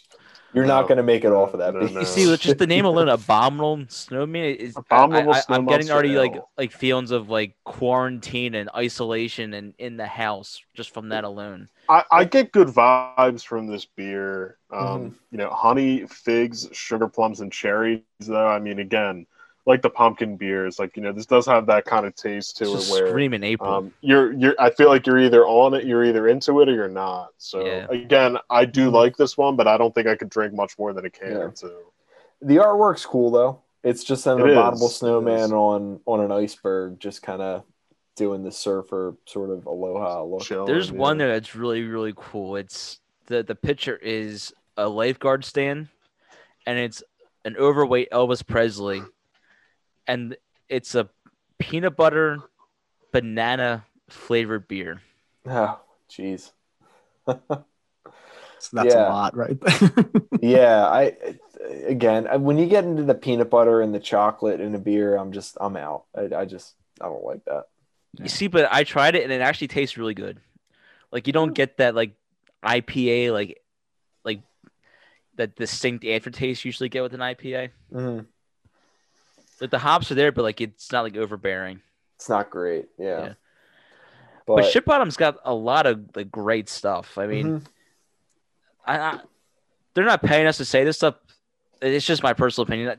They it's really cool, and I'm actually would love to go to the place in Jersey and see like Mhm. where they actually were formed out of.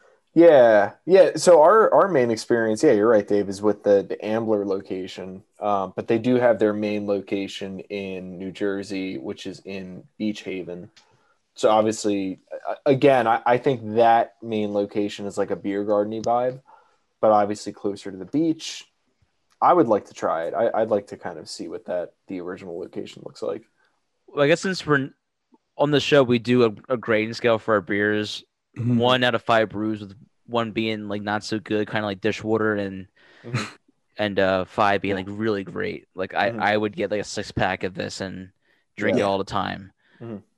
I, I guess just as a whole for Ship Bottom, where would you rank like all of their beers? Because we've had a couple of them over the last As couple weeks. brewery, I give um, it. A, I would give Ship Bottom a good like three and a half out of four, to be honest. Wow. Okay. I was gonna say I would give them like a solid four. I would say. Yeah, I like what I've Um, had from Ship Bottom, so I, would- I would go four. I at least my experience there, I feel like their beers somewhat tend to be on like the heavier side. Um, Mhm. The ABV is a little higher, but um, but I mean they're good beers. I think the experience outweighs just the taste of like one or two beers that you you've had too. Mhm. Yeah. It's it's really a cool environment. I, I really like going there. hmm Yeah, they got fire pits, and you know, obviously as the summer approaches, we're not gonna have to worry about that stuff as much. But yeah, I mean, they do the whole like social distancing and making sure everyone's safe when you go there. Um, it's attached to a coffee shop, so um, it's called Wake Coffee. So um, obviously, you know, you can go get your coffee early in the morning on a Sunday, and then sort of end your day, sort of grabbing a beer at the beer garden outside. Um, it's cool. I was kind of laughing when that last time we were there, and hopefully this is a thing of the past. But because of Tom Wolf's rules, where you have to eat food while you're drinking in Pennsylvania, Mhm. they give they give you um an uncrustable with every beer you get. Yeah, I've got a few uncrustables in my freezer right now. That's hilarious. that I just have never eaten. yeah. And just as a normal PSA, as we do with our beer reviews, don't drink and drive. Mhm. It's Mm. stupid. Yeah. Regina George would not drink and drive, so you shouldn't either. Yeah. Especially if you're drinking this abominable snow snow monster ale. Ten percent. Like you're you're getting an Uber for that. hmm Definitely Martian Manhunter, Penny Fleck. They would not want you guys to drink and drive. So No, especially Penny Fleck. Not Penny Fleck, never.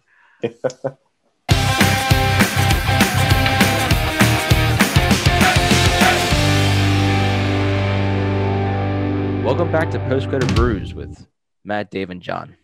Like, we're talking about Martha, right? In both the Justice League and in this, I thought she was awful. Diane Lane. Diane Lane. I didn't have a I- super strong reaction either way. I was pretty indifferent. like I was I like, was gonna, s- I was gonna say not like Martian. Aquaman. Yeah, the Martian Manhunter scene I, I- I thought was a little odd. That's what I was. Sh- I, I was more I- shocked I about that. can't believe we but I'm more so thinking that, of like when she sees Clark for the first time. I just thought that whole like the camera angling and like that's Yeah. not like she was very passive and for her Mhm. son coming back from the dead Mhm. in both cuts. I understand that. Yeah. Yeah.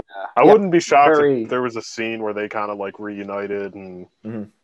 maybe it didn't make it. Yeah. I don't know. I, I mean, I would agree with Aiden though. I didn't really have too many thoughts coming out of this of, of Yeah. Martha and Diane I do But- think like you sorry, you keep going. You're good. No, That's no, and I. I was gonna say, but but yeah, I mean, I, I think there is something to be said of like she is very accepting of a lot of stuff that happens to, to Clark in these movies. Yeah. I guess like when you raise an alien child, you kind of go like, eh, anything could happen. So it's yeah, like, oh, he's back from the dead. Well, I didn't expect him to stay dead anyway. So yeah, right. you're like, oh, whatever. Welcome Yeah, back. exactly. Supper's gonna be ready in three minutes. All right. Yeah. Yeah. I, I feel like we got to get to the elephant in the room though here, and uh, Yeah. so- what do we what do we think of Steppenwolf? Oh God, we haven't even talked about. Yeah. yeah, yeah. Ah, You know what? I will say, I think it was there was a slight improvement with him in this one. I thought he looked Mhm. cooler. I kind of understood his story a little more. Him just, I guess he just wanted to kind of join that whole Darkseid's crew again. Um, It- and this was his way of doing it.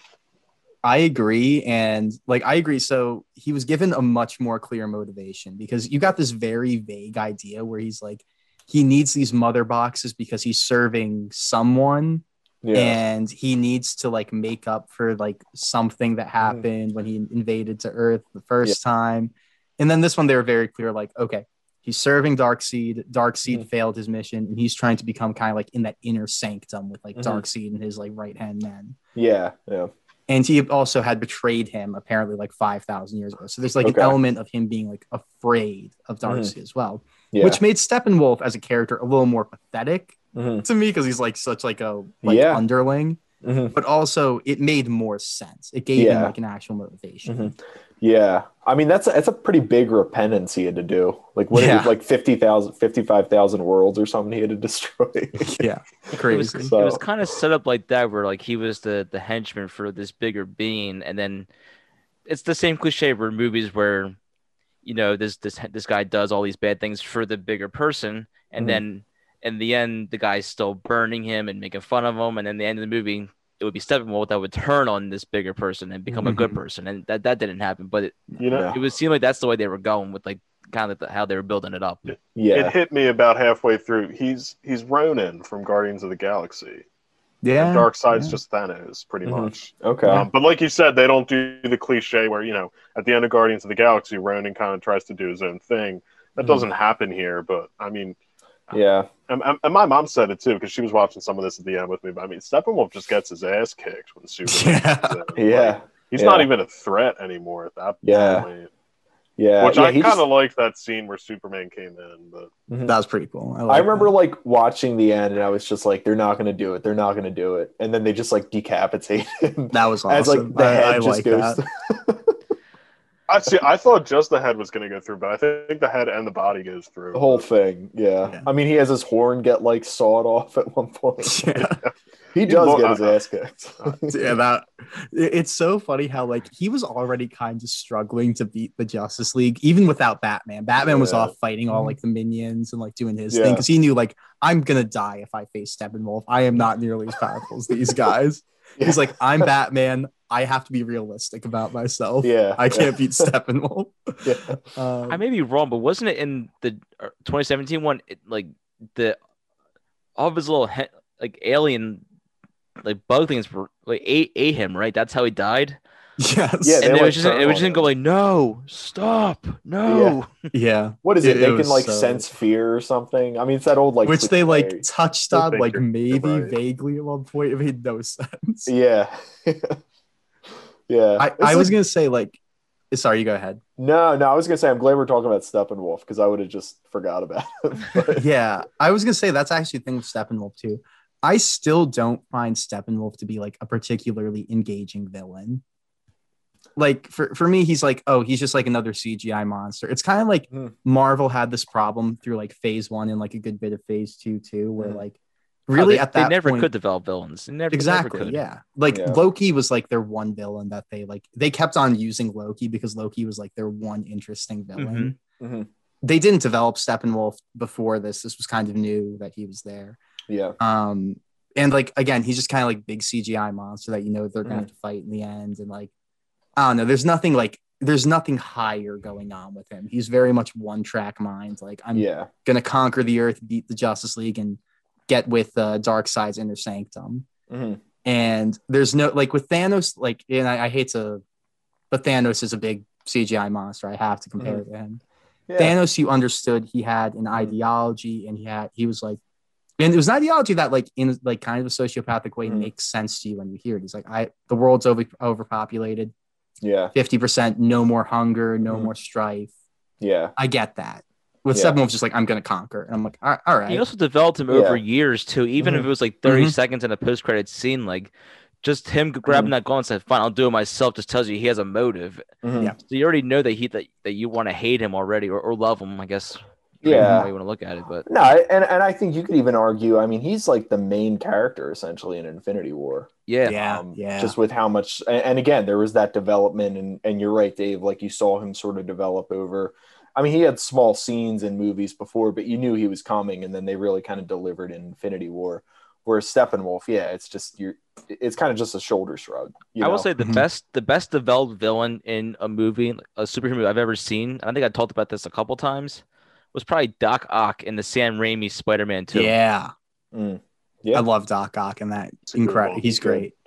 Yeah. I love to, and this is just like e- the Evil Dead uh, original trilogy is like one of my favorite movie series. Mhm. The Ock Doc or the Doc Ock scene where he like he gets awakened and the arms Mhm. start throwing the people around, dragging people through the room, yeah cuts a person up with a chainsaw. Amazing. One of my Mhm. favorite scenes, like in any comic book movie ever. I had to Yeah, go back and watch that. them. I haven't. It's been a while since I've Yeah. watched all of them. Oh, it's so good. It's It- so That's a it is- cool part, a piece of it. Yeah. it, it is funny like at least when you see like some of these sort of like directors sign on for these superhero movies obviously you're just like all right like are they selling out are they selling out and then when they let somebody like sam raimi do a scene like that like it's cool you know Oh, it's awesome. Yeah. um and, and but then you also like even to sort of jump back to Zack Snyder um you, like we said you have those Snyderisms in this movie and I, I think I actually saw an article where it's like 10% of this movie is like slow motion Yes. which like I just I was just like yeah there were a lot of scenes where I was just like man Mhm. they're like they could speed this up a little bit Remember when I texted you guys Yeah. and said, "Man, he loves the slow cam." Yeah. I yeah texted you Oh, guys he while I was watching it. he yeah. loves it. yeah it was it, it I I mean uh, especially scenes with Flash there were a lot of slow motions And and um one thing from I didn't mean to cut you off. One of the things Yeah. that stood up with Snyder too is the uh I guess the poetic way of that he style that he does. I'm Mhm. thinking of like those villagers singing that song for no fucking reason. I'm thinking of for no reason kid Bruce Wayne falling into that well and a bunch of bats carrying him out. yeah You know?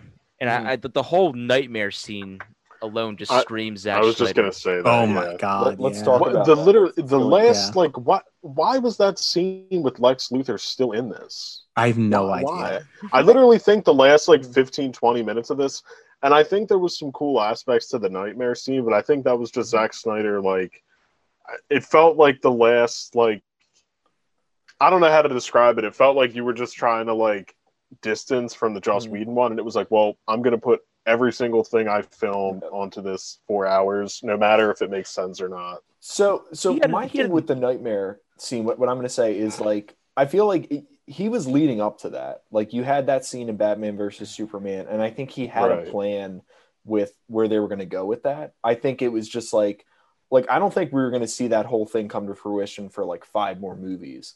And whether those five movies were Aquaman, another Wonder Woman, you know, a Batman movie, but obviously, like I don't think we're ever going to see that like what makes that scene. You know, like why was Mera there? Why is Joker there? Why is Deadshot there? Mhm. Um, is it Deadshot? Is that who Joe Manganiello plays? Death, Deathstroke. Deathstroke. Deathstroke, okay. yeah. Um, but yeah, I mean, I just it, it again, it's kind of one of those things where you're just like, I mean, this is cool. It, it makes absolutely no sense, but it's cool. It felt like a video game. yeah, Yeah. Yeah, like it, it wasn't justice. It literally wasn't justice. That's It's what I thought of it immediately. Was yeah. Injustice, yeah.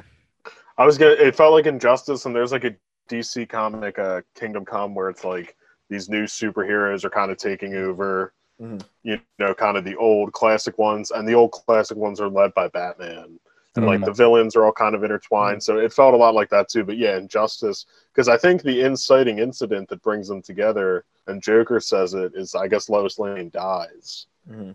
Which and you're Yeah. right, Matt. I definitely think that. I mean, that when Flash pops up in that um, dream in Mhm. Batman v Superman, that's he's always like Lois. The key is Lois, Mhm. and and Ben Affleck, Ben Affleck's Batman says that again in this too. He's like, oh, he's like Barry was right here. yeah. One thing I'm- while stole my mind, I didn't mean to cut you off again. no, One thing that stole my mind, we mentioned Jesse Eisenberg. Like he had a name call at the beginning of the movie. And I thought, okay, maybe there's some new scenes with him, and it was just the exact same thing. Yeah. Like, why did he get a, why did he get a name call? It's kind of like why does um Gwyneth Paltrow get a name call in anything she does with Marvel? yeah.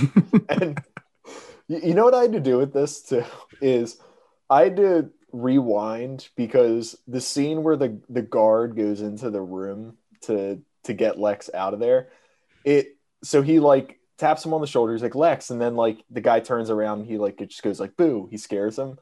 The guard like does like a five. Se- he doesn't react to it until like five seconds after. Yeah.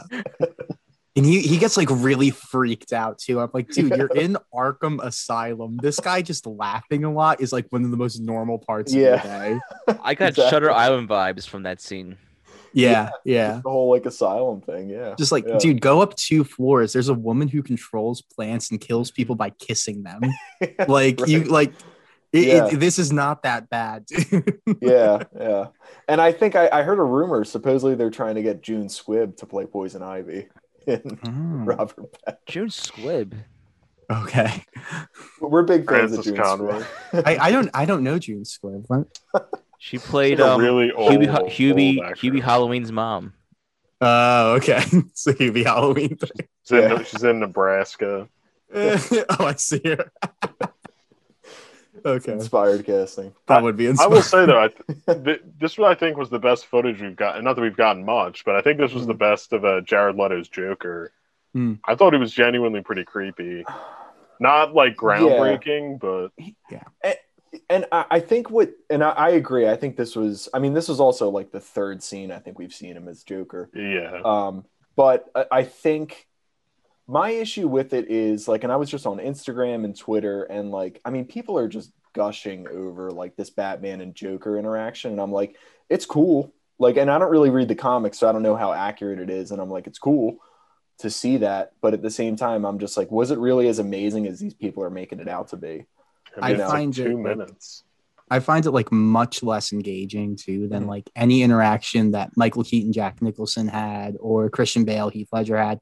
And these are, I know, lofty expectations, but Yeah, I'm just saying too is like for me, I wasn't blown away by their interaction, and like yeah, yeah, Jared Leto's better in that scene than he was in in Suicide Squad because God, just please erase Suicide Squad from this earth, burn all Yeah. copies. yeah. Um, but yeah, like I I wasn't blown away, and like for me too, Mhm. it was it was a weird thing to tack on the end of this movie, and like Mhm. I I get like yeah, this is Snyder's vision, and if he was allowed to play out the DCEU, Mhm. he would probably do. He would probably kill Lois, have Superman freak out, then have something happen where Flash can reverse time and like Mhm. stop happening eventually. Yeah. Yeah. probably something like that. Mhm. But I don't know. It, it was very Yeah. weird. I think Mhm. this movie just didn't And I feel like Yeah. it was hard for me to get invested in it because I know it's Mhm. not going anywhere. yeah, no, Yeah. There's going to be That- absolutely no payoff to Mhm. that scene. Yeah. W- One one positive I will say is like you have Ben Affleck, who who I think is a good Batman. Like I actually would have Yeah. been excited to see what his Batman movie would have been. Um, and Jared Leto, who like I'm not a super big fan of his Joker, but I, I think he's a really good actor. Mhm. Um, so I was kind of gl- even though like you could clearly tell they weren't in the same room filming that scene together. Um, I was glad that we at least got an interaction between like Ben Affleck's Batman and Jared Leto's Joker. Um, just because I mean we didn't even get that in Suicide Squad. Right. Like he, you know, I mean he was chasing him in that scene, one scene, but you didn't get like a full on interaction like you did with this. But I'm actually a huge fan of the Ben Affleck Batman. Mhm. I really am eh, Yeah. because you know the way he acts. We talked about the killing and everything. It just adds more emotional depth to him and, and like why he is the way he Mhm. is. yeah, He's still carrying Mhm. all this pain with him, Mm-hmm. yeah, and it definitely plays out with like how, how he acts and stuff like that. And Mm-hmm. yeah. I was not expecting him to drop the f bomb in that in that dream sequence either. that was pretty cool. Oh that's yeah, what that R ratings for, baby. yeah, yeah. Just for that one word That alone. And- that and That so and, uh, uh, Steppenwolf and and chop some dudes in half. You know. yeah. we, we didn't see Steppenwolf's bare ass in this one, which is probably a good thing. Did we see it in the 2017 one? There's like a scene where he's like jumping up. I think it might be when he's like jumping up to get Cyborg or something, and it's Okay. like if you if you pause it, I saw it on Twitter. It's like if you pause it, it's just like his Yeah. bare ass like under the. You know what I, I will say is, um, and, and I didn't bring this up earlier, but I earlier this year, um, I had to get uh, my appendix taken out, and I can remember coming back into the room after the procedure, and the TV was on, and it was Justice League, um, and I just it was the scene where like Steppenwolf Put me under again. Ama- yeah, exactly. but it was it was the scene where Steppenwolf was like fighting the Amazons, and I remember just being like in and out of it. But I remember just being "Change the channel, please." Mhm. like, I can't watch this. yeah. That's one thing to bring up too. I'm I'm kind of glad they gave more to the Amazons in this version. Like Mhm. they had a purpose to actually being in this. Mhm. But I felt bad too because they did nothing with the with the people in underwater. Atla- yeah. Like they had yeah, they had they got the they had the they had the one like big story that says like Atlantis and the Amazons Mm-hmm. came together with the humans and they fought fought and separated the boxes, held them all. But Yeah. they focused all on the Amazons and like their struggles with the whole thing. They did nothing with the people underwater at all in Mm, this. Steppenwolf kind of Yeah. just takes the box. Like he doesn't even have to like. yeah, It's a whole long chase with the Amazons. He kind of just Yeah. shows up to Atlantis Yeah. and takes it. well, there's like and for like, nothing, two- it was, I think it was a, it's like a little a bit too of a long, fight. a too long, a too long fight. Yeah, yeah. yeah, yeah. Yeah, there's like Mera, two and kind of just knocks her out. I was gonna say there's like two Atlanteans defending the mother box down there, and he just yeah he comes in and takes it pretty much. the Amazonians literally have an army that is, that are there like for eternity, yeah, just watching, and then the Atlanteans that- are just like, it's like- yeah, who, who I feel like I At- just feel bad for the history books because like the, you could say the Steppenwolf got that boss because an Amazonian fell, uh, a horse fell on top of an Amazonian woman, and that's Yeah. how the that's how the boss got taken. Yeah, Yeah. Atlantis is honestly like it's like DC's answer like Wakanda. So like it's kind of surprising that I don't. I guess Zack Snyder was more interested with the Amazons and Superman and those kinds of things. Mhm. But I mean, I Yeah, can't it, it blame 'em. almost. I, get I was gonna say it almost reminds me of like that meme where it's like, um, "Yo, can I like look at your homework?" And yeah, probably when Black Panther came out, like that was like Aquaman, where they were just like, "Man, we, we look really similar to you guys." Like, I think the all these that's like comparisons between Marvel and DC, like I thought the interaction between Cyborg and the Flash kind of remind me of uh, Falcon and uh, Bucky a little bit. yeah, and, and I know a lot of people compare like at least what they were trying to do, like Bruce Wayne and Barry Allen with like Tony Stark and Peter Parker. Yeah. you know, so yeah, it's it's interesting, but I think there was supposed to be a Cyborg and Flash team up movie. mhm. So yeah, I think that was one of the movies that they announced way back in like 2014. right. Um, and he was supposed to have a big part in this this Flashpoint movie, and then they kind of just took him out of there.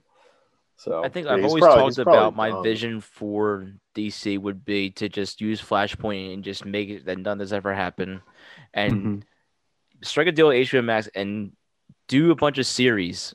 Do like a Batman show, do a Mhm. Flash show, Aquaman show, Green Lantern Corps, and then make a big movie with all that content. Like so, you, you have all these guys developed. Just follow the same Marvel platform. Mhm. Yeah, I, I think they're getting. I, I almost feel like they're getting to that point too, Dave. Like I feel like they're like Marvel's been at this for like years and years. I don't think it would be too bad if we tried to like copy them just a little bit because I think they were trying to be different at first. Yeah, and I think with Marvel side, I think two products that are definitely could do it. Daredevil alone, like that's a great way to keep him involved. And Mhm. honestly, we didn't need the Spider-Man movies. I think you could have done a Spider-Man series Mm-hmm. just about Yeah. like like kind of influence it off of uh Smallville, Mm-hmm. where it's just about him growing like growing up and becoming Spider-Man, and then just use him as that Spider-Man in the movies. Yeah, Yeah, I, yeah, I know I- Euro's big on that. I would even say for like, and I just like something from Marvel too, like Fantastic Four. I would look into making that series instead Yeah. because it's Mhm. been rebooted in fil- like in movies two times so recently. Like, Yeah, and again, it worked out Talk for about Spider like Man. a big cr- a big Mhm. draw for Disney Plus too. yeah, yeah, Yeah. you- one of their key one of their key properties, right You there. get you get John Mhm. Krasinski and I guess now it's gonna be Jennifer Lawrence teaming up, and that's two big names right Mhm. there on a show. yeah, And you market that market that one episode drops in each week, which I'm I'm Mhm. kind of liking that this I this platform again. me The too, man. Falcon the Winter Soldier. Yeah, I clock out of work every Friday, and I get WandaVision on. I get Falcon Winter Soldier on. It's it's nice. See, for me, Yeah. it's like usually when I'm hungover on Saturday morning. Yeah, but it's crazy because I don't want to be spoiled. So it's like I want to I want to watch it as soon as I can. It's yeah, It, it's, it was Gotcha. hard to stay the away from the. It was hard no, to I couldn't away do from that for- spoilers. Mhm. and I couldn't do that for the Snyder Cut because I feel like there's times when I, I wanted to be a little bit more drunk when I was watching this. yeah, yeah. but I also didn't mind getting spoiled with this. Like, um, Yeah. the only thing that really surprised me was in the nightmare sequence. I wasn't expecting Mera to be there. Um, that w- I was kind of like, oh wow, like she's in the scene. Like I knew Joker was in it. Um, but And- yeah, that was kind of a surprise. and we didn't really talk about it Sounds that much, but random the uh, the Yeah. Mar- the Martian coming as in the Oh form of Martha God, was yeah. was uh I was Mhm. shocked by that.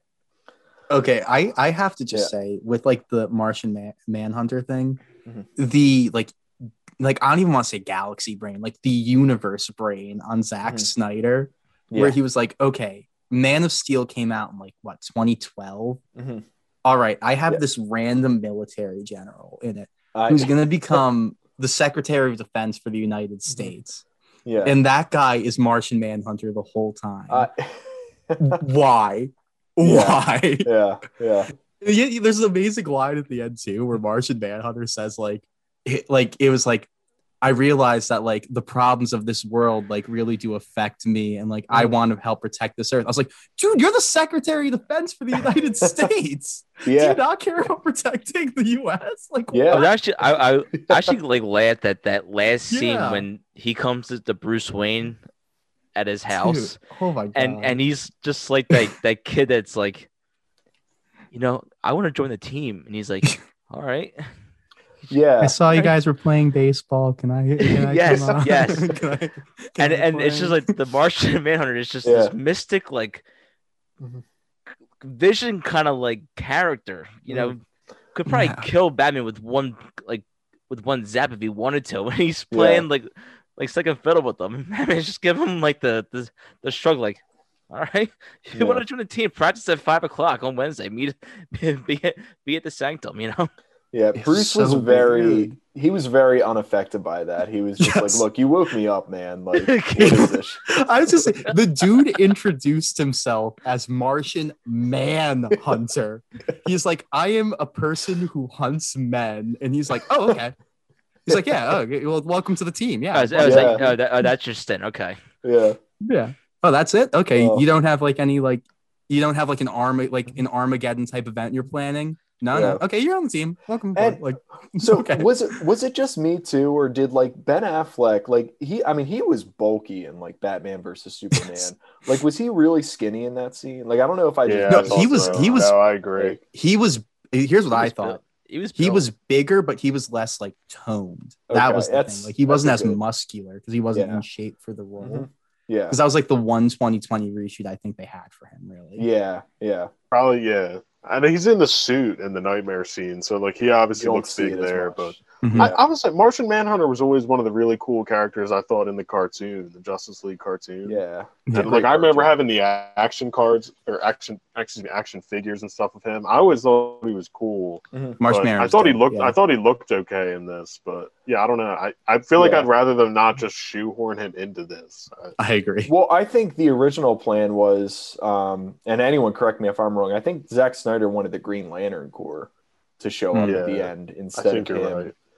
There's a lot of then I think- speculation that he wanted Ryan Reynolds Green Lantern to show Mhm. up in this. Saw that too. I heard something about that. Yeah, I think, but then Ryan, I think, I think Ryan Reynolds probably told him, told him all to go fuck off or something like that. yeah, but but I I think so. He wanted to do Green Lantern, and I think Warner Brothers was just like, no, like we have plans for that. We don't want you to do that. Mhm. And then I think he was just like, all right, like you guys probably don't even know who Martian Manhunter is, so I'm just gonna do him, and you know, so yeah, It's it's it it's kind of like um Sam Raimi being like, I want to do Sandman as the villain of my Mhm. movie. yeah, And then the studio being like, No, you have to do Venom, where it's like the reverse, where Snyder we, was like, yeah, well, we "I kind of want already Green promised the investors we were going to do Venom for this one. Yeah, exactly. yeah. And they were like, like, like he was like, Oh, I want I want the Green Lantern Corps to show up in my movie. And they're like, Mhm. uh, we don't we can't do that, but Martian Manhunter? Sam, yeah, Sam, we'll give you that. Sam, we got two for Grace.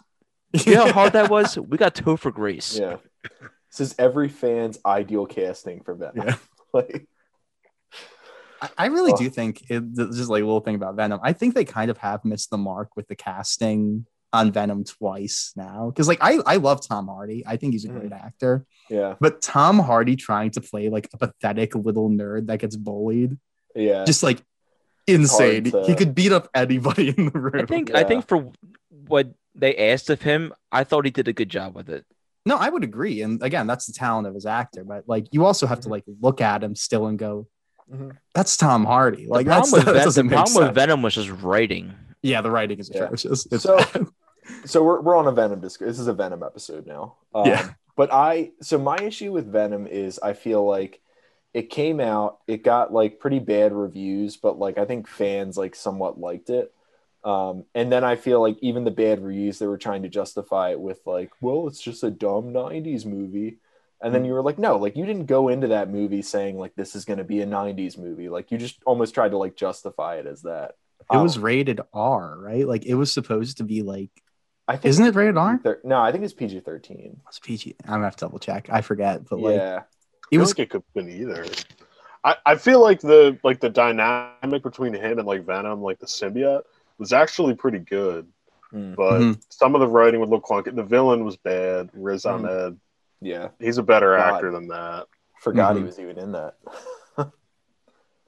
Uh, I mean, You know, with, with Woody Harrelson. movie, uh, yeah. You know him. It was PG wig. thirteen. Mhm. Just my bad. Yeah. I'm sure there's a, an R-rated cut of it though. I'm sure. yeah, they did Carnage in that cut. movie, Hmm. right? Like, oh my god. The end. Carnage is in that. that incre- I mean, he looks horrible in that wig. Yeah. Looks like little Debbie or something. looks like, looks like Raggedy Ann. yeah. Yeah. You know, with the movie like Venom, it's always played on FX, and it's they play it back to back, so they do like encore hmm uh, versions of of it. And if a movie does that on FX, you know that like it's just it's not that good, and the studio is just that desperate to get it shown that they'll pay to have it showed twice in a row back to back on a network Mhm. show or or a, a cable sh- uh, station. You know, Yeah. That's crazy. Yeah. Well, I guess is the next one. I, I'm sure it's probably done filming. Like it's probably ready to go, right? Probably. think it, it, it keeps imagine. getting delayed. I think it Yeah. recently got delayed again to maybe September. hmm But I, I it made, say what you will about it, it made money. it Yeah. did. Yeah. Like it really did. And then also we're gonna get um more. Uh, we're gonna get Jared Leto as Man Bat. soon. Oh, you know, right, Morbius? yeah. Morpheus. Yeah, Morpheus. Yeah. Right? Morbius. Yeah. Morpheus. Morbius. Morbius. Morbius. Yeah. Morbius. Okay. That does not look good. I don't No, it does not. So I, I, like always that. Story, I like the he wants to storyline play of- that from Morbius in the in the in the video game. hmm I will I say don't that. remember what and- happened with him in the video game, dude. Well, it was the Spider-Man three. So like the game Okay. itself sucked. Yeah. Mhm. Spider-Man two for GameCube was the best Spider-Man Awesome. game of all time. It was like game. it was a free world Grand Theft Auto version of Spider-Man. And I loved every minute of it. Mhm. There there'd be pitch. times where like you know like you play game Grand Theft Auto and you're like you know what Mhm. I'm just gonna go postal today. Fuck it, and just go be just like blow up a hospital or something like that. For me, when I was a kid, it was like you know what. I'm gonna go swing today, so I would just be swinging around New York as Spider-Man in that free range world, and you know it was real therapeutic in a way. Yeah. That's awesome. The Spider-Man three game was awful, but they had a whole storyline with Morbius in it, and Mm. like I forget the details, but I remember like being really intrigued by that. Mhm. It was kind of like the Mysterio storyline where you had to like uh, do all those puzzles and and stuff like that. Yeah. And the the hardest Mm-hmm. part of that game was when you had to try to web onto Statue of Liberty. That was the, the hardest part of that game That was the main thing. Or getting the Yeah. pizzas, or getting those pizzas in time. yeah. Yeah. 30 minutes or less is coming out of Spider Man's paycheck. You gotta be careful there. Yeah. I always remember though when the Morbius trailer dropped, like I didn't even finish it. Like I, I was just so uninterested in it. And then I watched it like months later, and I saw like Michael Keaton at the end of it, and I was just like, whoa, whoa, whoa! Like they're they're bringing uh, Vulture into the, you know, it was just it was it was interesting to see. the But- way that that it would work for both sides is if, if Sony developed the villains for Marvel as solo movies, and then they Marvel used them in their movies. hmm I I- mean, I'm maybe not they'll be gonna lie. Honestly, I wouldn't mind seeing Tom Hardy's Venom go up against Tom Holland in a Marvel movie. Yeah. Yeah, I can see that. I'm not gonna lie. I, I like Michael Keaton as Vulture, but like I kind of Yeah. like, like I like the end credit scene, in, like in that in the Spider-Man Homecoming where he won't give up Peter's name. Mhm. Yeah. So like they're definitely, I think they're definitely gonna need to like justify how he's gonna come back into it. Like they they, they, they hopefully they do a good job with that. Yeah. Yeah, we'll see. I mean, maybe Steppenwolf will show up. You know. What about? I, I will say I did see something pretty funny where they were saying like Steppenwolf's basically just like going on like Zoom calls with Darkseid's like minion. Like it's That's so basically what they oh are. Oh like- Yeah. Yeah. I was reading I was something that. that was suggesting a, a fan theory said, "What if the blip in the opening the multiverse opens the door for a Marvel versus DC kind of movie down the line, Ah, or, or like Avengers versus Justice League?" I I don't think ass. That'll. Yeah. I don't think that's ever going to happen because They're- Marvel is so intentional about their world building Mm. that if you brought in the fact that DC exists, like they're they they would just they like they would just be like no way too many things like Yeah. suddenly we're asking where was Superman during this and Mhm. even if it was like an alternate universe thing whatever it's Yeah. like I don't know I feel like it would, it would be too messy for them Mhm. I think Marvel I think Yeah. DC would be like yeah let's do it and then Marvel would be like "Ugh, no I'm not gonna do that Yeah. They've I done and those comics though, and I think they've been Yeah, kind of yeah. like promotional stuff. Mhm. But Marvel versus DC is a cool thing to think about. yeah definitely I mean that that's a great platform for like if you're doing like a comic book or yeah like a video game or something like that. Like you can do it in there. I think a movie gets a little more like complicated and tricky. You see, But- Marvel is so much smarter because they have different variants of them. So they have the whole Fantastic Four universe, and they have the X Men universe. So they can branch Mhm. off. I don't know if DC can do that. not right now no Yeah. like let's see how if Robert Pattinson's Batman goes very well, Mhm. which I, I I think that will be good. I'm excited for that, and I want to see how Robert does as um yeah. as Batman. Mhm. If that goes well, maybe they could spring off into like Batman versus this villain, and then like oh you got Robin in there, you can get like a Nightwing movie, Mhm. and like you know Yeah. uh Red Hood, something like Mhm. that, and like you, that. you can maybe work with all that You instead can of use Flash. You can use. Flashpoint Yeah. and get rid of Ben Affleck and use Pattinson. Mhm. Yeah, Maybe. Yeah. I mean, I'm thinking with with the Batman. I mean, I'm excited to see Robert Pattinson as Batman. I'm also excited to just see another Matt Reeves movie. yeah. Um, I just Yeah. think he's a great director, and like we, we haven't seen him do something since since War of the Planet of the Apes, which was like 2017. Yeah, Um, so I mean, I, I have a lot of faith in that movie, both for Pattinson, who I think is going to be a great Batman, um, and then also just a Matt, another Matt Reeves movie. So We also get to see in the trailer the uh, Batman eye black. Like you Yeah. see it like all smudged. I gotta say, mm. great touch because we never see we ne- whenever he takes off the costume, there's Mhm. no eye black. But clearly that man's wearing eye black. So I'm happy we get to see it finally. yeah, yeah, Batfleck's. That's going going to be, I think, a very that's very much, I think, going to be like an origin because, like, I think you kind of quickly Mhm. see Catwoman's costume, but that kind of just looks like you know something she kind of threw together. I'm very excited for that. Um, but Mhm. even like, DC. Like, I wonder if they're going to branch off anymore because I think even Joker is kind of something they've called it like Elseworlds, Mhm. where it's like it's a DC movie, but it doesn't really take place with the regular Yeah. timeline. Yeah. We'll see if they stick to that, but I don't know what other movies they Yeah. would put under that banner. That I mean, that still amazes me that we have not gotten a Joker two. Um, and, and and I'm I'm cool if we don't get a Joker two. I'm just saying, like, you don't have a movie make that much money and not get like a, a sequel greenlit for it. I'm I'm trying to think, guys. I mean, I don't have much more to say about Yeah, that is a beer. Snyder or the DC Unrelated. um, DCEU. I mean, I don't know. I mean, we can talk. Like one other topic I could bring up is like the the Ayer cut. I know David Ayer is kind of trying to sort of like ride on Zack Snyder's coattails, Mhm. um, and be like, hey, like look, like my movie was cut too. like let me Yeah. make my vision. Um, I don't know. I'd be interested to see an Ayer cut a Suicide Squad, though. I'm not gonna lie. I would Um, too. I think again, I think Suicide Squad's pretty bad, but I think you can see like the little like the pieces of the good movie. And David Ayer's a good director. I mean, Mhm. something like End of Watch, something like Fury. Yeah. Um, I think he's been losing touch a little bit lately with something Mm-hmm. like Suicide Squad and Bright on Netflix. Yeah. But and I think um, did he just do the Tax Collector? Was that him? he did. He did. Okay. I didn't see Yeah. that, but That's like three. I three didn't even belts in a watch that. yeah. See, Yeah. I, I don't think He- we need the Ayer cut. I think this the Snyder cut should be a lesson for Mhm.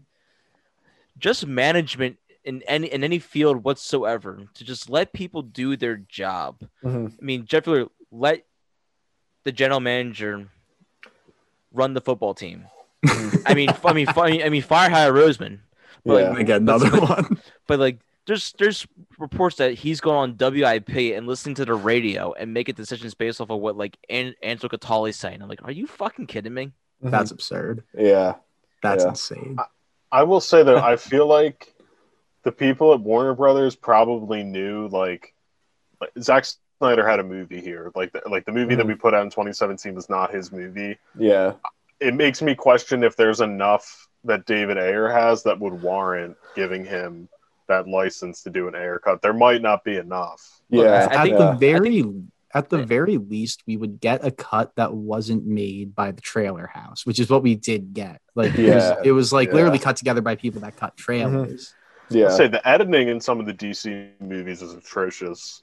Oh god, Batman, Bat, Bat, Yeah. Batman v Superman and Suicide Squad are the two like big standouts for me. We're literally Pretty like bad. it just goes from scene to scene. What is this nonsense? Like, It just doesn't make sense. Yeah. that's actually a prop to the Snyder cut. I will completely give. The editing is very smooth, and it's probably because It it's is, not yeah. rushed. It's four hours. It took its Mhm. time, but yeah. there were scenes like the 2017 Justice League where uh, the Queen of the Amazons, I forget exactly what her name is, uh, when she's sliding out of like that dome thing, it's like edited so choppily that like it's like it's inside, it's outside, it's to the side, it's like it's switching all these angles and everything. And I remember I was watching it like, oh god, this is so ugly looking. Mhm. Please just stop. And then in the Snyder one, it's not edited to, like it's not a masterpiece. It's not like wow, that was so cool, but it was Mhm. functional yeah. it's like oh i see she slid under the door and she got out and Mhm. that it was one fluid motion I brought Yeah, up before, yeah. but like the scene where Martha and and Clark reunite for the first time, it's like them running to each other, and then it's a big wide angle from like the window of the house Mhm. looking in, and then a a snap right to them like mid hug, and it's Mhm. just like so it's so weird how they put that together. Dave, we, we get it at this point. You just you have a bias against Diane Lane for some reason. I don't know why, but yeah. But but it, to get back to Ayer though, it almost reminds me of like it's like if you're standing outside of a club and hmm. like the bouncer lets Zack Snyder in, and then David Ayer's right behind, and he's like, "Well, why won't you let me in?" like I don't know. I, I think there's more of a David Ayer movie in Suicide Squad than there was in 2017 with Zack Snyder. Look, I, I'm gonna throw out a bold opinion. Give me the Whedon cut of Justice Ooh, League. God. Give me just the Whedon scenes yeah. and just like only that. I want to see like because of how terrible, especially Mhm. like now that we know like which scenes were the Whedon ones, how terrible they were. Mhm. I need to see all of his scenes in a row. yeah. Like, oh my god, So like it's it like, would Funny be to just think that, like, insane. The yeah. 2017 movie is going to live on. Like it's on TBS a lot. Um, Yeah. HBO plays it sometimes. Like it's like it's going to live on. I And It's it's on much Cartoon more- Network. yeah. Cartoon Network God. plays it just That being on Cartoon Network is a slap in the face. Especially when the original di- cartoon. Yeah, I was gonna say it's much more digestible for a network to play too because it's half the length of the Snyder cut. Yeah. Right. Yeah. It's yeah. two hours, which is the length of a typical movie. Four hours, yes, it's Mhm. excessive, no one's gonna run that on TV. Yeah. Oh, that's bad, dude. That that just ruined my night. It's playing on Cartoon Network. Yeah. That's 2017. I remember you said Poor kids. What the children do you deserve that, you know? I feel I feel like if you asked Zack Snyder that, he probably wouldn't even know. yeah. Playing on that. Yeah. Hey, he's getting royalties for it. Uh, yeah. Oh, that's true. I Yeah. guess. I was and I I guess you you said you watched this recently, Aiden. Yeah. Like at the end of the movie, like did it say directed by Zack Snyder for the 2017 Ooh. one or was it directed by Joss Whedon? I was trying to I hide the fact think- that I have this on Blu-ray, but let me see what it says. Oh yeah. I think it said Whedon, and then like I Zack- think does it say The Zack Blu-ray Snyder? the Blu-ray says directed by Zack Snyder. Wow. Joss Okay. Joss Whedon has a screenplay credit. Yeah, that's right. Yeah, that's Okay. right, John. I Joss remember Whedon that does 'cause- not have a screenplay credit, not a producing credit, and the director is Zack Snyder. because Chris Terrio wrote the screenplay, and th- like he's the he, they're- him and Joss Whedon are the two writers on the uh, original cut of it, and then it's just Terrio on the Snyder cut. Mm, And I remember that. Yeah. yeah. I'm actually more curious to see if HBO didn't jump on this and got it like the big cinematic like reveal, like how much more we would have gotten from the actual like Zack Snyder vision if it was just like I'm gonna just I'm gonna put it on Reddit and if you like it you could just or just hey here's my blog if you here's a clip to the MP4 if you like it Mm. I, I'm curious to see if it would be any different than having like a Well- big studio influence on it. Well, I, I think he was doing that though, Dave. Where I think he was on Twitter, like he was like posting pictures and like Yeah. videos and stuff. Will be like reels of like footage, and it would just say like Zack Snyder Justice League, and yeah, I feel like the I- I- the nightmare scene was probably what he was really dangling over like people.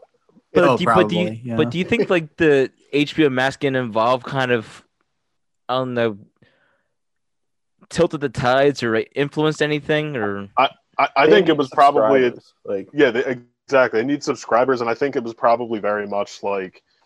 You know, we know Zack wants to do this. It's a and- win-win for both and sides, This I is, guess. this is a feasible way of us doing it. You know, we need Yeah. content. Yeah, it's it's laughing hard for it's hard for me to believe that Snyder would have compromised any of his vision for this, Mhm. considering it's four hours long. yeah, Like for me at that point, I'm like, okay, he left nothing on the. I will room I will floor. say this though yeah. If- if- so this was his original vi- vision I can see why when they announced Justice League it was Justice League Part 1 and Justice League Part 2 yeah. Mm. It was supposed to be two parts. That's, and, that's that right. but, and quite frankly that. I think I would have appreciated that more Mhm. like if if I had not seen Justice League in 2017, I think I would have liked this movie a lot more if it was a two part movie. Mhm. Yeah. But where would you where would have you cut this movie off? I feel like it flows. That's what right, I right, right when they need to right when they awake Battle Superman. Well, I mean, to be honest with you. I think this would have been the first part. Like, I think he would have had like a separate movie in the second part, Oh. um, with like Darkseid maybe being the main villain. I I don't know. I'm just I I, I, spitballing. I could I could see them ending it right when when the finger hits the cube, That would be kind of cool. I, I Okay. would. That'd be pretty cool. and Yeah. and your whole question is like, did it work? Did it not work? Mhm. Mhm. I'm just I'm, I'm laughing at imagining like like Zack Snyder like just wanting to do the nightmare sequence, and he's like, "Look, I can cut a four hour movie for you. Just let me do this once." yeah. I will get you- what it was. Yeah, he's like, I will get you millions of subscribers to your service for at least a month, for at Yeah. least a month. They'll watch it. You could, you could just put, you could just, Remington you could just, you could just shot that himself and put it on YouTube and probably ringed in the same amount of benefit amount of um financial benefits from that. Yeah. Probably. I, I will say though, um, and and again, like I don't think he shot a ton of new footage, but No. I think the only new scenes were the, the one with Martian Manhunter at the end and the nightmare scene. Mhm. That's Yeah. it. Like He he 'cause that was the big thing was he's doing reshoots. But I- I don't think all the actors came. Like I don't think Henry Cavill came back for anything. You And, see, No. I I think that he must have reshot some of Cavill because of the mustache. and, and and I was thinking I was he must have thinking about reshot that. some Cavill because Cavill pops in at the end of the nightmare scene. Yeah, But Oh, maybe yeah. that was Maybe. already that didn't look there. that didn't look like know. Cavill though. I think that may have been the body double for I, that. I was gonna say I, I I was thinking the same thing because I was Yeah. like I didn't think he came back for reshoots. Or I mean, it also could have been just a re-edited version of like the Batman v Superman when he shows yeah. up, and they Mhm. could just like digital, you know, Yeah. whatever his eyes. But yeah, Yeah, because I I'll say this much: if if if they did really if they uh completely like just re digitally did the mustache, just made it look more realistic. I didn't I didn't believe it was digitally taken away. I thought that was just Henry Cavill's face. Or there were alternate cuts that like were slightly different that Joss didn't want. Yeah, And the, the one thing that I don't understand is that they use two separate cuts of uh, Gal Gadot going Kal-El, no, and somehow both of them sounded super unconvincing. in yeah. that scene. But- Kyle. yeah, Kal-El, no. um, but I yeah I again if, Sound like if Jim Ross in a wrestling match. This isn't you, John. This isn't you. it sa- it sounded that's that particular line reads me I think might be like the one that sticks out to me is like bad because it, it reminds me of a back in like Gene Wilder Charlie and the Chocolate Chocolate Factory when he's just like stop no come back. You know it's just- yeah. You see, I think with that, I know you're talking about, I think that was just like blatant like sarcasm. yeah. No that is yeah. That's I'm saying like it felt sarcastic. Yeah. it felt but it felt like that same like stop no come back. Well don't do this no you know just like oh, Yeah, but if, if they al- did if they did digitally get rid of that mustache this time and it just looked that good, props. That's where like 65 to 70 million that Yeah. you got went into then. I I'm just imagining like them editing the 2017 version and just being like, like this movie's a tr- an absolute train wreck, and then they're Mhm. like that Henry Cavill stuff is coming up, and they're just like, look, I mean, let's just roll with it. Like we got to digitally get this thing out of it. Like, Dude, I got I got to go work on cats after this movie. Like Yeah. I like, you know, Cats is a big discussion on this podcast. We Dude, like oh, cats, Cats a is- lot too. Cats Cats. is wild. I saw Cats in theaters, yeah. We, we should do an Oh, episode wow. of cats. Oh, w- did you use that with your Regal movie pass? Uh yes, I did, yeah. That's that's Perfect the perfect one. movie. Worth to it. Worth Yeah. it. Yep. You know, as we're coming to like the, the close of like with this movie, I do think the one thing this movie was missing was in the Batcave, just Taffer walking and, and just trying to like looking around, looking around, and I, I, I think you take oil. you take that whole uh, Alfred, this end place is a scene- mess. Fire his ass. Shut it down! I think you take that whole end scene with Martian Manhunter, just replace him, put Taffer. Just Taffer being like, "Yeah, you're on the team." but he still flies in. Like that's the whole It's actually it's out. actually a lost episode of Hungry Investors where he's going up to Bruce to be like, I need I need another investor for this episode. Do you guys, Come on Yeah, board. Just just that la- that last scene with um the Martian Manhunter asking to join the team, and just the interview with Taffer is like, you know, Martian stepped up to the plate tonight. He wanted to join the team. Martian was a manager tonight. I was just, would, ta- would, would, would, would the team manager. would the team would the team invest? You think in the 2017 cut or the Zack Snyder's Justice League? yeah. That that's what he's buying. I mean, I, th- I think I think I think Besh is definitely a big uh, 2017 guy. yeah, John Besh definitely. Um, I, I The think. fuck is this conversation? See, I'm imagining Taffer in that random crew in the nightmare sequence, like just standing there, not saying God. anything. Ta- uh, guys, guys, this Superman- thing's they, coming at us. We gotta act fast. they see Superman instead of when they see Superman, they see Superman as Taffer. Guys, we got a problem. I don't like this Joker guy. Shut it down! He's lazy and he's an ass. He's unpredictable. Shut it down! Uh, It- again, this is like a, a Taffer crawling into the as told by Ginger Doghouse. Like Ta- Taffer in the uh, Taffer in the Deathstroke costume, same exact outfit, mohawk. Hey, We just need a Taffer cinematic universe. That's You're really like breathing the suit for Christ's sakes. I was this Ta- man needs to be in movies. He's incredible. He absolutely Right. should have been in those Paramount. co- Can you imagine him in the Oh, Paramount commercials listen. riding on, on the bike with the Paw Patrol Oh, dogs? it's been Like, so good. Listen, so missed Matt. Matt, make sure you're our contact for the the intern that does our social media. You gotta get him Yeah. to at Gordon Ramsay and at Jon Taffer. We need that crossover, like Oh just like yeah. just, just like a reopening of the dining industry kind of special. We need like a kitchen nightmares and bar rescue crossover. I have Yeah. such a feeling way. that Gordon Ramsay would hate Taffer's the Now, guts. Aiden, just Aiden, like are you a fan would- of uh, It's Always Sunny in Philadelphia? Because Oh, I love we've Always always had the vision of like Taffer walking into Patty's, Patty's pub, Pub. and just, it's Oh just, just called The Gang Gets Rescued. Oh yeah.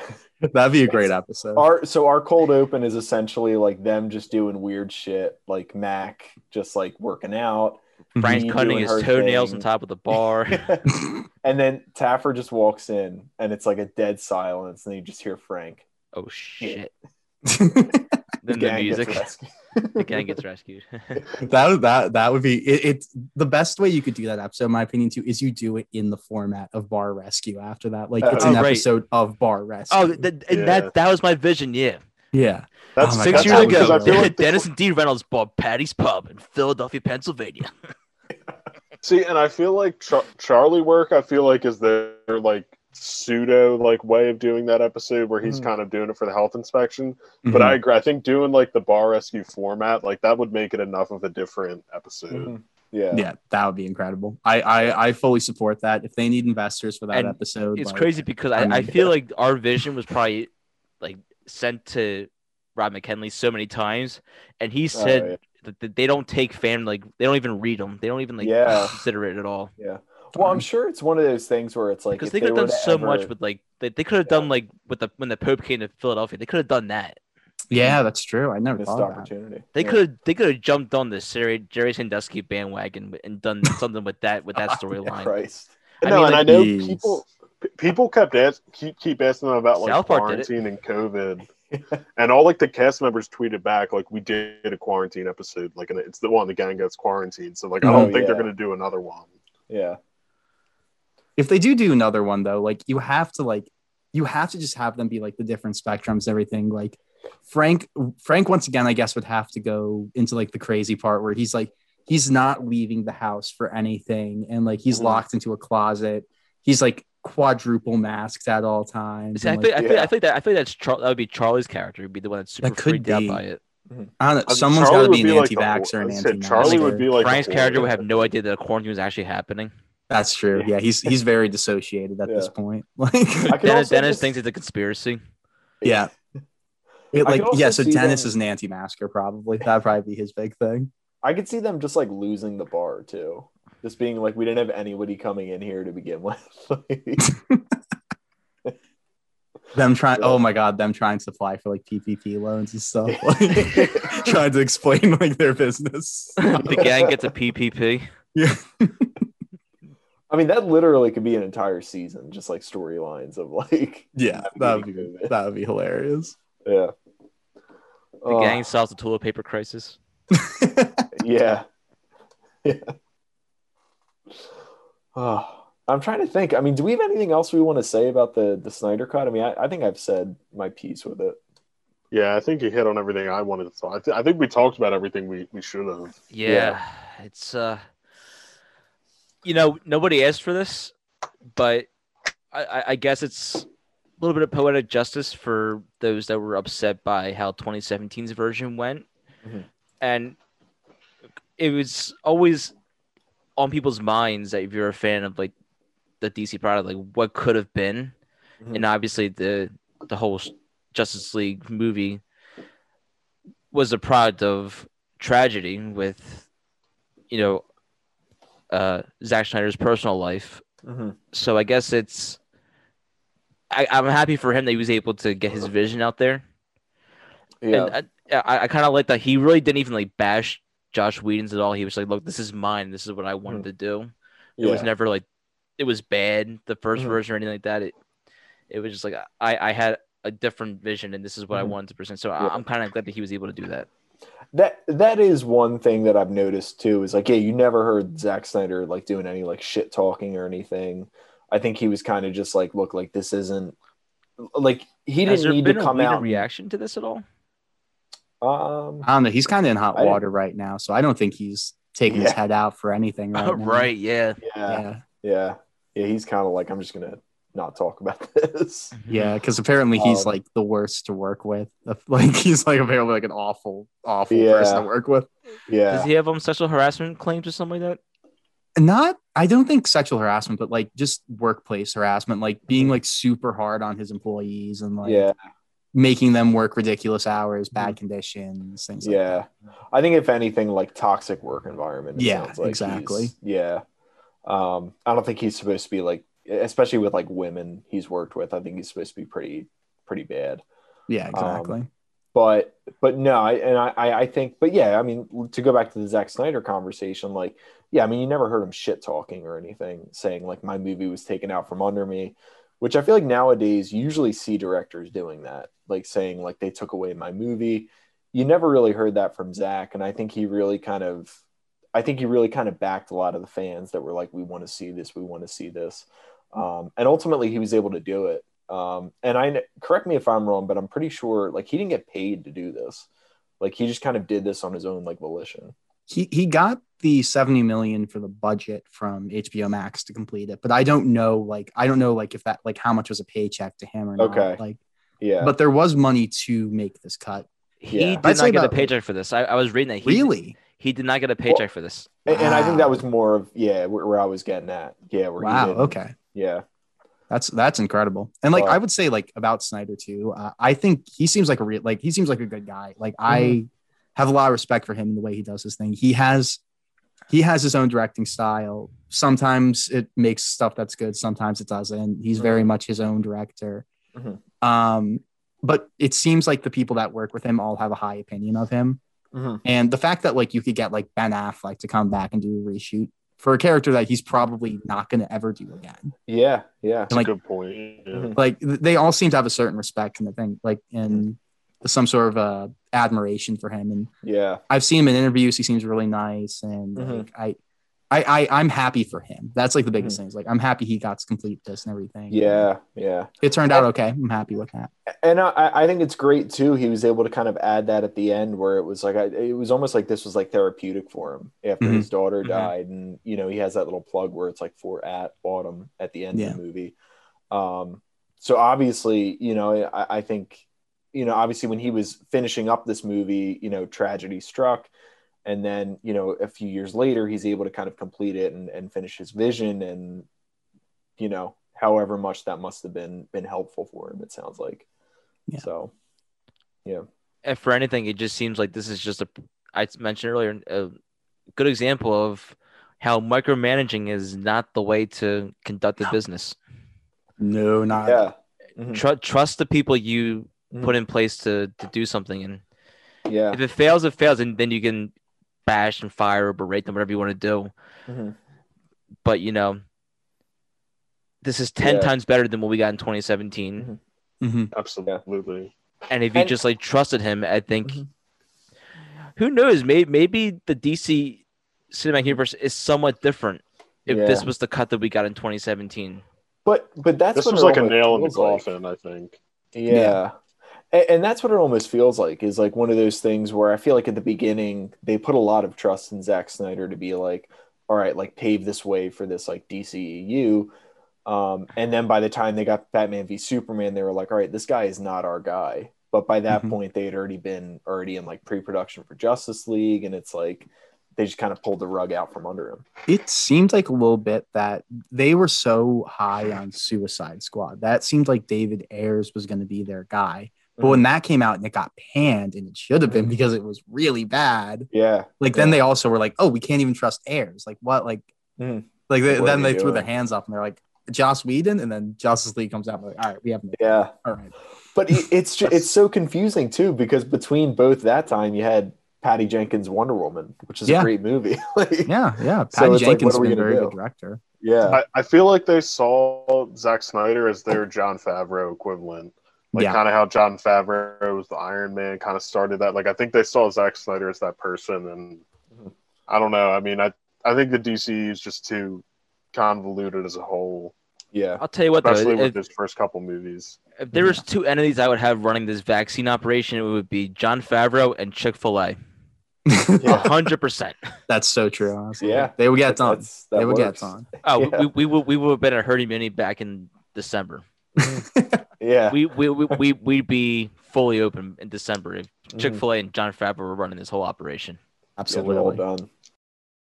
Well, guys, you know, I mean, there's not much more we can really talk about. With I think we really talked about everything we possibly could have. We went from the Schneider cut to the Ayer cut to Mhm. 2017 to Jon Taffer and Bar Rescue and uh, Asshole by Ginger House. Shut it down. I, I, I, we're pretty much done, right? I, I can't think of anything else to talk about. Yeah, no, I, I think we hit all the points that we wanted to. Um, obviously, you know, I think I speak for everyone here where I say like this is definitely a, a more superior movie than the 2017 cut. I'm glad we got to see it. You know, I think a lot of people are, are watching this on HBO Max, but um, you know, this is definitely the movie I would have rather have seen in 2017 than what we did see. So Right. This is a good episode. Aiden, thank you for joining us Yeah, on, thanks uh, for having me. on the podcast.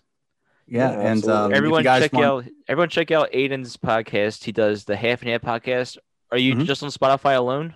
Yeah, we're on Spotify alone, and it's Mhm. half ampersand half, just so everybody knows, like half space ampersand space half podcast. okay, Um, and on Twitter, we are at podcast underscore half.